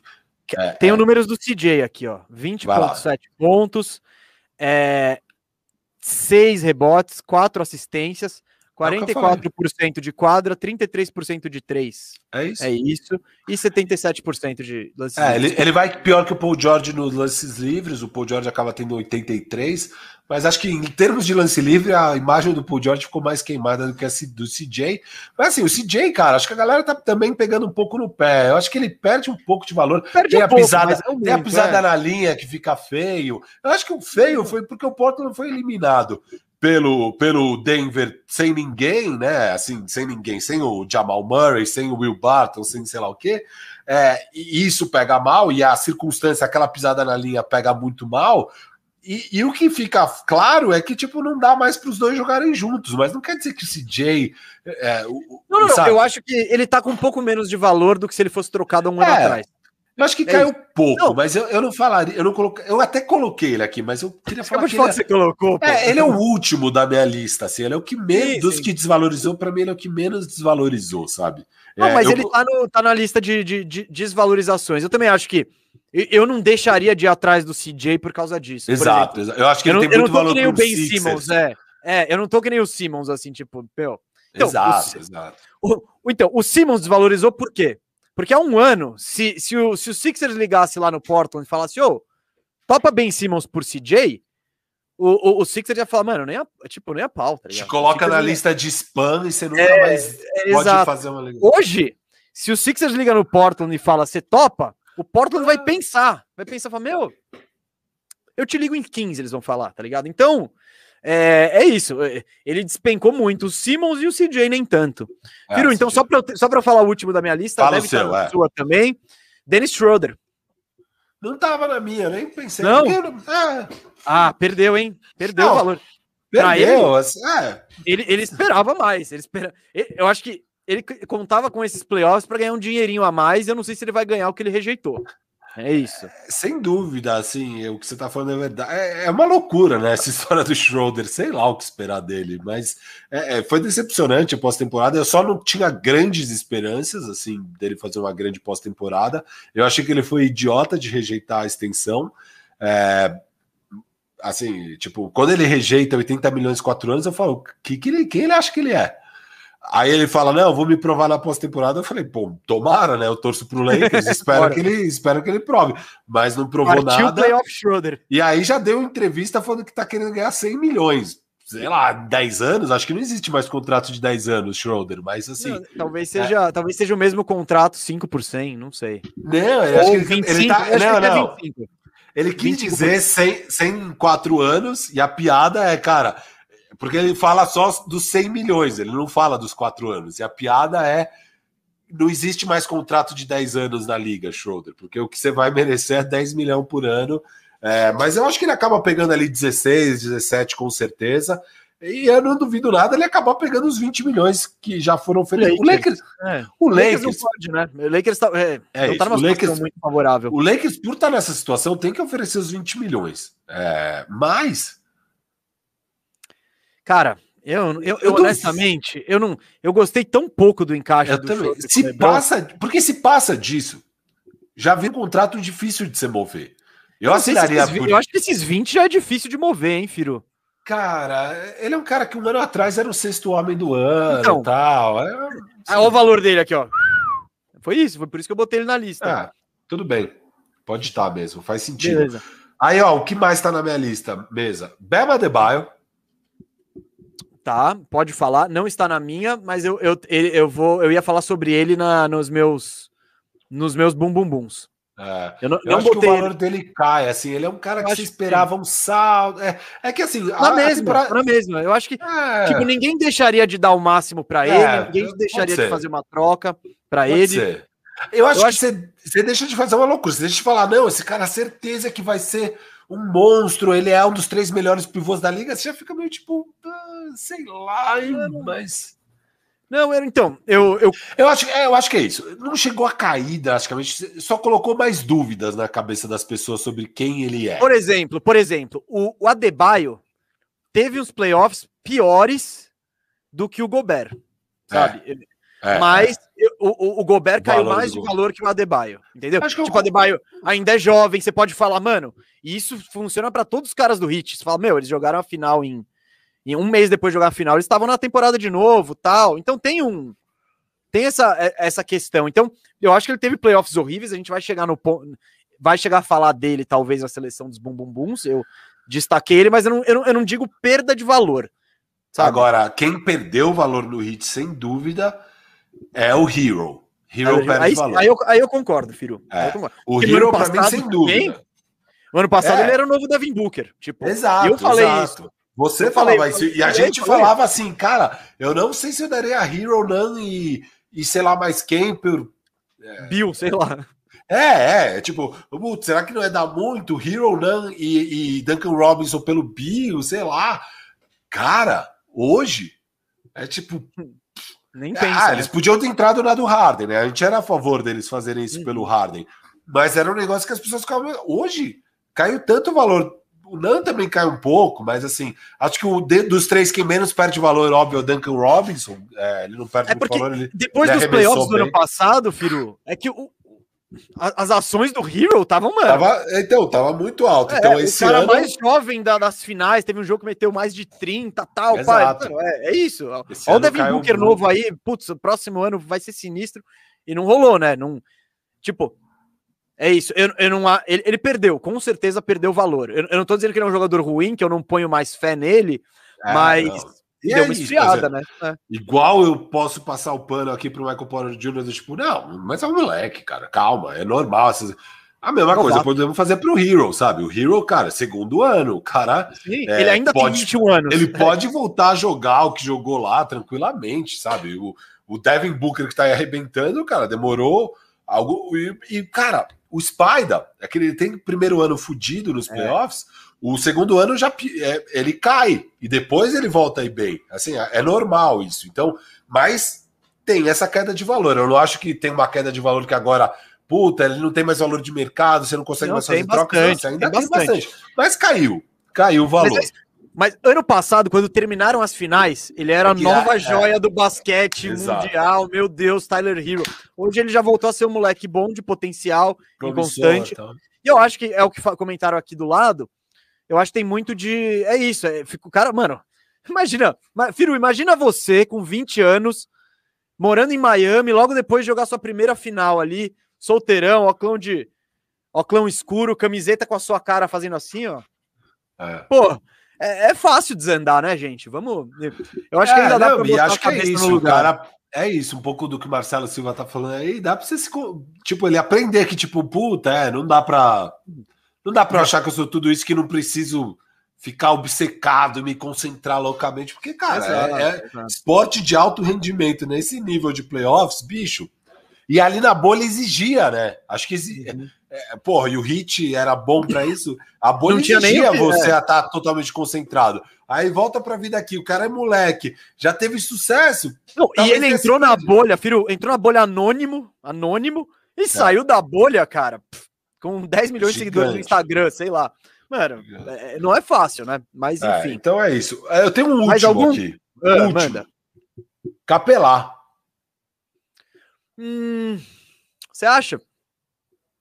Você acha? Cara, pra mim ele foi exposto nessa série contra o Bucks. Exposto, assim. Tipo, foi Não. patético. Tomar um massacre de Bob Porres e Brook Lopes, assim, um bicho. Sério, pra mim foi, foi assim. É, Ah, eu, perdi até a palavra. Repugn- não- Foi repugnante ou não? É, não era eu não repugnante usaria que eu ia muito falar. Não, não, era não, muito repugnante. forte, muito forte. Ah, Firu, eu não sei. cara. Constrangedor, foi constrangedor. Foi Tá. constrangedor. Eu fiquei Não, beleza, eu não. Tá, eu, eu, eu entendo o que você tá Mas falando. tudo bem que assim, o Hawks É. também pegou ele tão barato. É isso, Mas- então. E tipo, É, ele- não, mas é que eu acho que a temporada é regular e como o Hawks vinha. Não, a gente vindo, até falou. Eu Tava subindo o valor dele, né? A suposta Tava, temporada histórica que a gente brincava na nossa liga de Meu fãs, Deus, a gente tá? brincava, não, né? O, A gente o brincava com o- Coyotes, né? É, o tonto Ele do Coyote que falou É que- isso. É aquele vergonhoso que deu o comentário no começo do programa, que a gente até falou. Então, esse cara, ele a cada cinco dias ele falava sobre a temporada histórica do Capelá. Que não foi nada histórico, mas era uma boa temporada. assim, era uma boa temporada, ele vinha construindo valor. Não. E acho que essa série, cara, foi tipo. Ô, Firu, então, eu cheguei a ouvir esses podcasts aí e tal. Tinha gente botando o Capelá no terceiro time da NBA, ou NBA, tipo, É. porque se você conseguisse botar o Embiid e o Jokic no mesmo time, que a NBA permitiu essa maracutaia, então tinha gente falando, não, aí o Adebayo é meu segundo e o Capelá é meu terceiro. Então ele tá, eu entendo o que você tá falando, Firu, é, beleza. Ah, Eu é não acho- último. É, eu, eu acho que o Capelá é meio que isso também, né? Você não pode exigir muito e o que ele faz, ele faz legal, mas É. beleza. Firu, vamos, seleção dos playoffs rapidinho no pique? Cara, eu acho que a gente, eu não sei se a gente vai divergir, mas pra mim, vai, eu vou falar o meu. Chris Paul, Ah, Trey Young, Yannis, Duran e Aiton. Ah, exatamente. É que eu mudei o Duran com o Giannis. Eu coloquei o Duran de 3 e É. o Giannis de 4. Mas... Minha única dúvida foi o Kawhi. Que eu, que eu É, botei não, e mas, tirei. é, mas o Kawhi, pô, teve a infelicidade da lesão. É, pô, o que, seria talvez no lugar do, do Giannis, o KD não dá pra tirar. Não, não, não. É, não, então, eu montei com o Kawhi, aí eu tava olhando, aí eu vi Brooklyn, eu falei, não, preciso botar o Duran. Não, não dá. Então. É, é. E também não dá pra tirar o Yannis. Ficou, foi um exercício fácil esse. Foi fácil. Você- eu acho que fica mais interessante falar do segundo time. Mas eu não fiz segundo time. Eu fiz. Eu vou te falar meu segundo time. então. Então fala seu segundo time. Eu acabei indo de Luca, Spider, Devin Booker, Kawhi. Eu tive que ir de três amadores, foda-se, porque, cara, é, esses Luka, caras. Spider. Senão eu ia entrar no, no vacilo de ter que colocar um Middleton aqui, ia começar a ficar Hum. complexo. Mas eu fui de Luca, Spider, Booker, Kawhi e Joker. E aí, pra mim, fica claro que o time 1 é o time 1 mesmo. É CP3, Trey, KD, Giannis e Aiton. Ah, tá, cara, eu precisaria mergulhar um pouquinho mais no resto. Eu vou até abrir aqui. né? Luca, tá, beleza, vai. É, não, com as lesões e com tudo, tá bom, filho, eu vou. eu- eu não, não vou dar muita, muita trela a esse assunto, assino embaixo aí, tamo junto. Acho que é mais fácil assim. Vamos falar dos bum bum bum, que é mais legal. Quem que foram os piores dos playoffs? Você quer começar com o seu time? Você quer que eu mande o meu? Não, manda o seu, porque eu não fiz. Ah, é verdade, tem isso. Então, Firu, meus bum bum bums, Simmons, Joe Harris, Sim. Jimmy Butler. Sim, ele foi. Nossa. Cara, Jimmy, eu peguei aqui, olha a média dele. Não, ele foi 14 nojento, ele fez Firu, 14, 14 pontos, 29% de arremesso. Não, foi nojento, nojento. Nojento, horrível. Acho que isso foi repugnante. Foi. Jimmy Butler foi repugnante, cara. Foi repugnante. Então, Simmons, Harris, Butler, Porzingão. E aí, eu fechei com Julius Randle. Não Isso. botei o Bam. Ah, o Bam, esqueci. o foi cara, faltou o Randall. O Randall tá na minha lista de cai o valor. É, eu não... não, tudo bem. É que se você pensar que ele terminou a temporada regular com o hype de Nova York, é, eu acho que esse ano ele subiu e desceu e aí continuou. Tipo, o saldo da temporada dele é positivo, por isso que eu não botei. Sim, é positivo, mas, cara, ele tava. em ca- Sim, ele sim. tava. Ele entrou nos playoffs num nível do tipo, Mano, cara. Ídolo que nem o Patrick Ewing. É tipo. É, é e vamos dar o super. Podemos já assinar uma extensão aqui para dar um Supermax para esse cara? E agora já é tipo, vixe, mano, é. Acho que é o Julius Ah, Randle é. mesmo. é, lá. Não, não, os playoffs. eu- então, por isso, eu, por isso eu botei ele. E aí são os dois casos que eu queria falar, que a gente já até comentou: do Bam, do Butler, do Randall. Eu- são caras que foram muito mal, e principalmente os dois do Miami. Mas eu acho que o valor deles é no mínimo igual, tá ligado? Eles não perderam em nada de valor. Tipo, é, o Jimmy, o Jimmy é isso, ele foi nojento, mas não entrou na minha lista de perder valor, porque você, você continua dando o máximo para esse cara. Sim, é, se pô, você trocar imagina- vai pegar coisa boa. É. Mas, aliás, o Mesa, sabe o que eu tava pensando sobre o Jimmy, cara? Só, só um detalhe. Não, não, estamos aqui. A casa. gente tinha que ter ido atrás dele com o Golden State Warriors, mas não ia dar, né? A gente não ia ter Não, nada Mi- pra oferecer. Miami é hit culture, velho. Não, tem oferecer rebuild. O Miami não quer rebuild. E Não, e fora que o Wiseman e Bam, Wiseman e Bam, Não, você Ah. ia ter que dar todos os piques e o, e o, e o Wiggins. Essa é a, mas é a seria proposta. da hora. hein? O Jimmy, Jimmy em- Golden State. Cara, eu não sei, viu? Eu não sei. Ah, eu ia curtir. Eu ia tipo, curtir. eu prefiro o Middleton. Já, já falei, eu gostaria mais do Middleton ah, para encaixar com o para encaixar com o Golden State. Eu prefiro o Middleton. É, é, eles precisam de arremesso mesmo. É, esquece É. então. Tá bom. O Middleton é maior que ele, tem mais tamanho, eles precisam de, gente, de tamanho nas alas, enfim. Eu iria, É, eu iria seria. com isso. É, Paul George e Kawhi seriam os ideais ali em Golden State, né, na verdade. É. a gente não foi.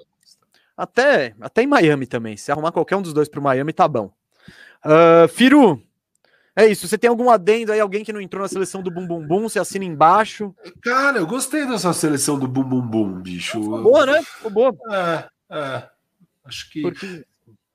Hum. Eu, eu- dei uma lida aqui nos comentários só de pe- pensar em quem a gente perdeu. Tem algum bumbum aí que vocês acham que a gente deixou de colocar? Na- alguém falou aqui do Dylan Brooks na, na lista dos que subiram de Sim, valor. subiu, Isso eu subiu. concordo. Esse cara subiu, de Subiu. valor, esse cara Eu li aqui, pensei a mesma coisa, mas aí como tava conversando... O Slow Mo, talvez, subiu um pouco também. Ah, não, mas aí a gente já tá indo de Ah, subidinhas de valor, né? O Dylan Brooks, sim. O Dylan Brooks eu acho que teve uma subida efetiva de, de valor. Aqui alguém botou um Nurkic. O Nurkic foi bem mal também. Perdeu ah, um mas valor. ali. né, Mas, então, é, mas ele, ele, não ele já... perdeu o valor, não perdeu o valor. Não? Nurk, acho que não, ele tá voltando de lesão. Então, por isso, ele somou voltar de lesão com. Ele já tá há anos com problemas de lesão. Não, aí, mas tem. Aquela, bem, é que coisas de... O grande problema do Nurkic foi o problema de faltas, jogando Sim, contra então o Joker. falar. É. Porque os minutos que ele tava em quadra, ele ia bem contra o Joker, assim, na medida do possível de você jogar contra o Joker. O problema foi o problema de falta. Cara, você não vai perder muito valor porque você teve problema de falta contra o MVP. Sei lá, É. eu não acho. Não sei, não sei. Não, beleza. O- Também acho tranquilo. Não, não entra na seleção, por exemplo, não dá pra botar o Nurkic antes do Bam. O Bam teve uma pós-temporada. E eu amo o Bam Adebayo, mas ele teve uma pós-temporada horrorosa. Enfim. é, Então, eu acho que tá boa essa seleção, filho. Se a gente fosse pro, pro, pro segundo time dos Bum Bum aí talvez desse mais problema, mas não faremos isso hoje. Certo? É, bom, bom é esse, cara. Eu, eu acho que você matou a pau. É Simmons. Vamos lá de novo, então. Simmons. Simmons, Joe Harris, Jimmy Butler, Porzingis e Randall. Acho que é isso, né? Até porque o Bum Bum Bum tem que ser um cara que você espere alguma coisa, né? Eu acho que o que daria pra mudar aí é no máximo colocar o Hero no lugar do Randall. Daí você joga o, o, o Joe Harris pra três, o time pra quatro, e o. Porzingão pra cinco. Eu tô montando um time ruim. Esse time ruim ele pode ser ruim de qualquer jeito. Vamos É, ser não, ruim. não. O que eu tô que- querendo dizer é que talvez o Hero tenha sido ainda pior do que o Randall. E o Bema Ah, não dá, talvez pior que o Randall. O Bema Debaio talvez pior que o Então, Seriam minhas o Bam, sim. O Hero não. O Hero eu não, eu não É. colocaria, filho. Tipo, o É, Hero. o Be- o- Bam, Bam no Randall eu consideraria, mas é que o Randall foi. Mas é que o Randall, é, o Randall era o melhor jogador do Knicks, né? E o Knicks É. tomou um 4x1 ali. Vou pegar os números dele rapidinho aqui do Randall nos playoffs. Pá, pá, pá. Aqui, ó. Randall. 18 pontos. Cara, 29% de quadra, filho. Para, para. Tipo, 29% de quadra, 33% de 3. E lance livre ele foi bem, pelo menos. Mas é isso, não dá. O cara, ele tava chutando 40% de quadra na temporada regular. E, e, Cara, e passou. Aqui, ó, 41% na temporada regular e ele passou para menos de 30 de quadra. Não, é muito bum bum bum isso. É muito. É. Bum bum bum material isso. E o Bam, Mas, querendo ó, ou não, o ele tem a Bam- defesa. Mas ele tem a defesa, Firo. Tipo, que dá uma. É que É, o ataque Bam- dele o foi. Bam foi de quase 20 pontos para 15 pontos, e ele foi de quase 57% de effective field goal, quase não, 57% de effective field goal para tipo 40 e 45. Então assim, cara, ele Não, mas eu, foi eu te trago então. Você quer o effective aqui? O Randall foi na temporada regular de, de 51. E nos playoffs ele foi pra 35, velho. 35 não Ah, dá. vamos deixar o Red. Vamos deixar o 35 Red. é, é nível nós, Firu. Acho que É, se a gente tiver carta branca, se pá, dá pra fazer isso. Não, Não, tá bom. Então, então vou assinar embaixo aí dos seus bum bum bum, É. realmente. Cara, é, é isso. Acho que É isso, é isso. Bom, vamos nos despedir aí, Firu?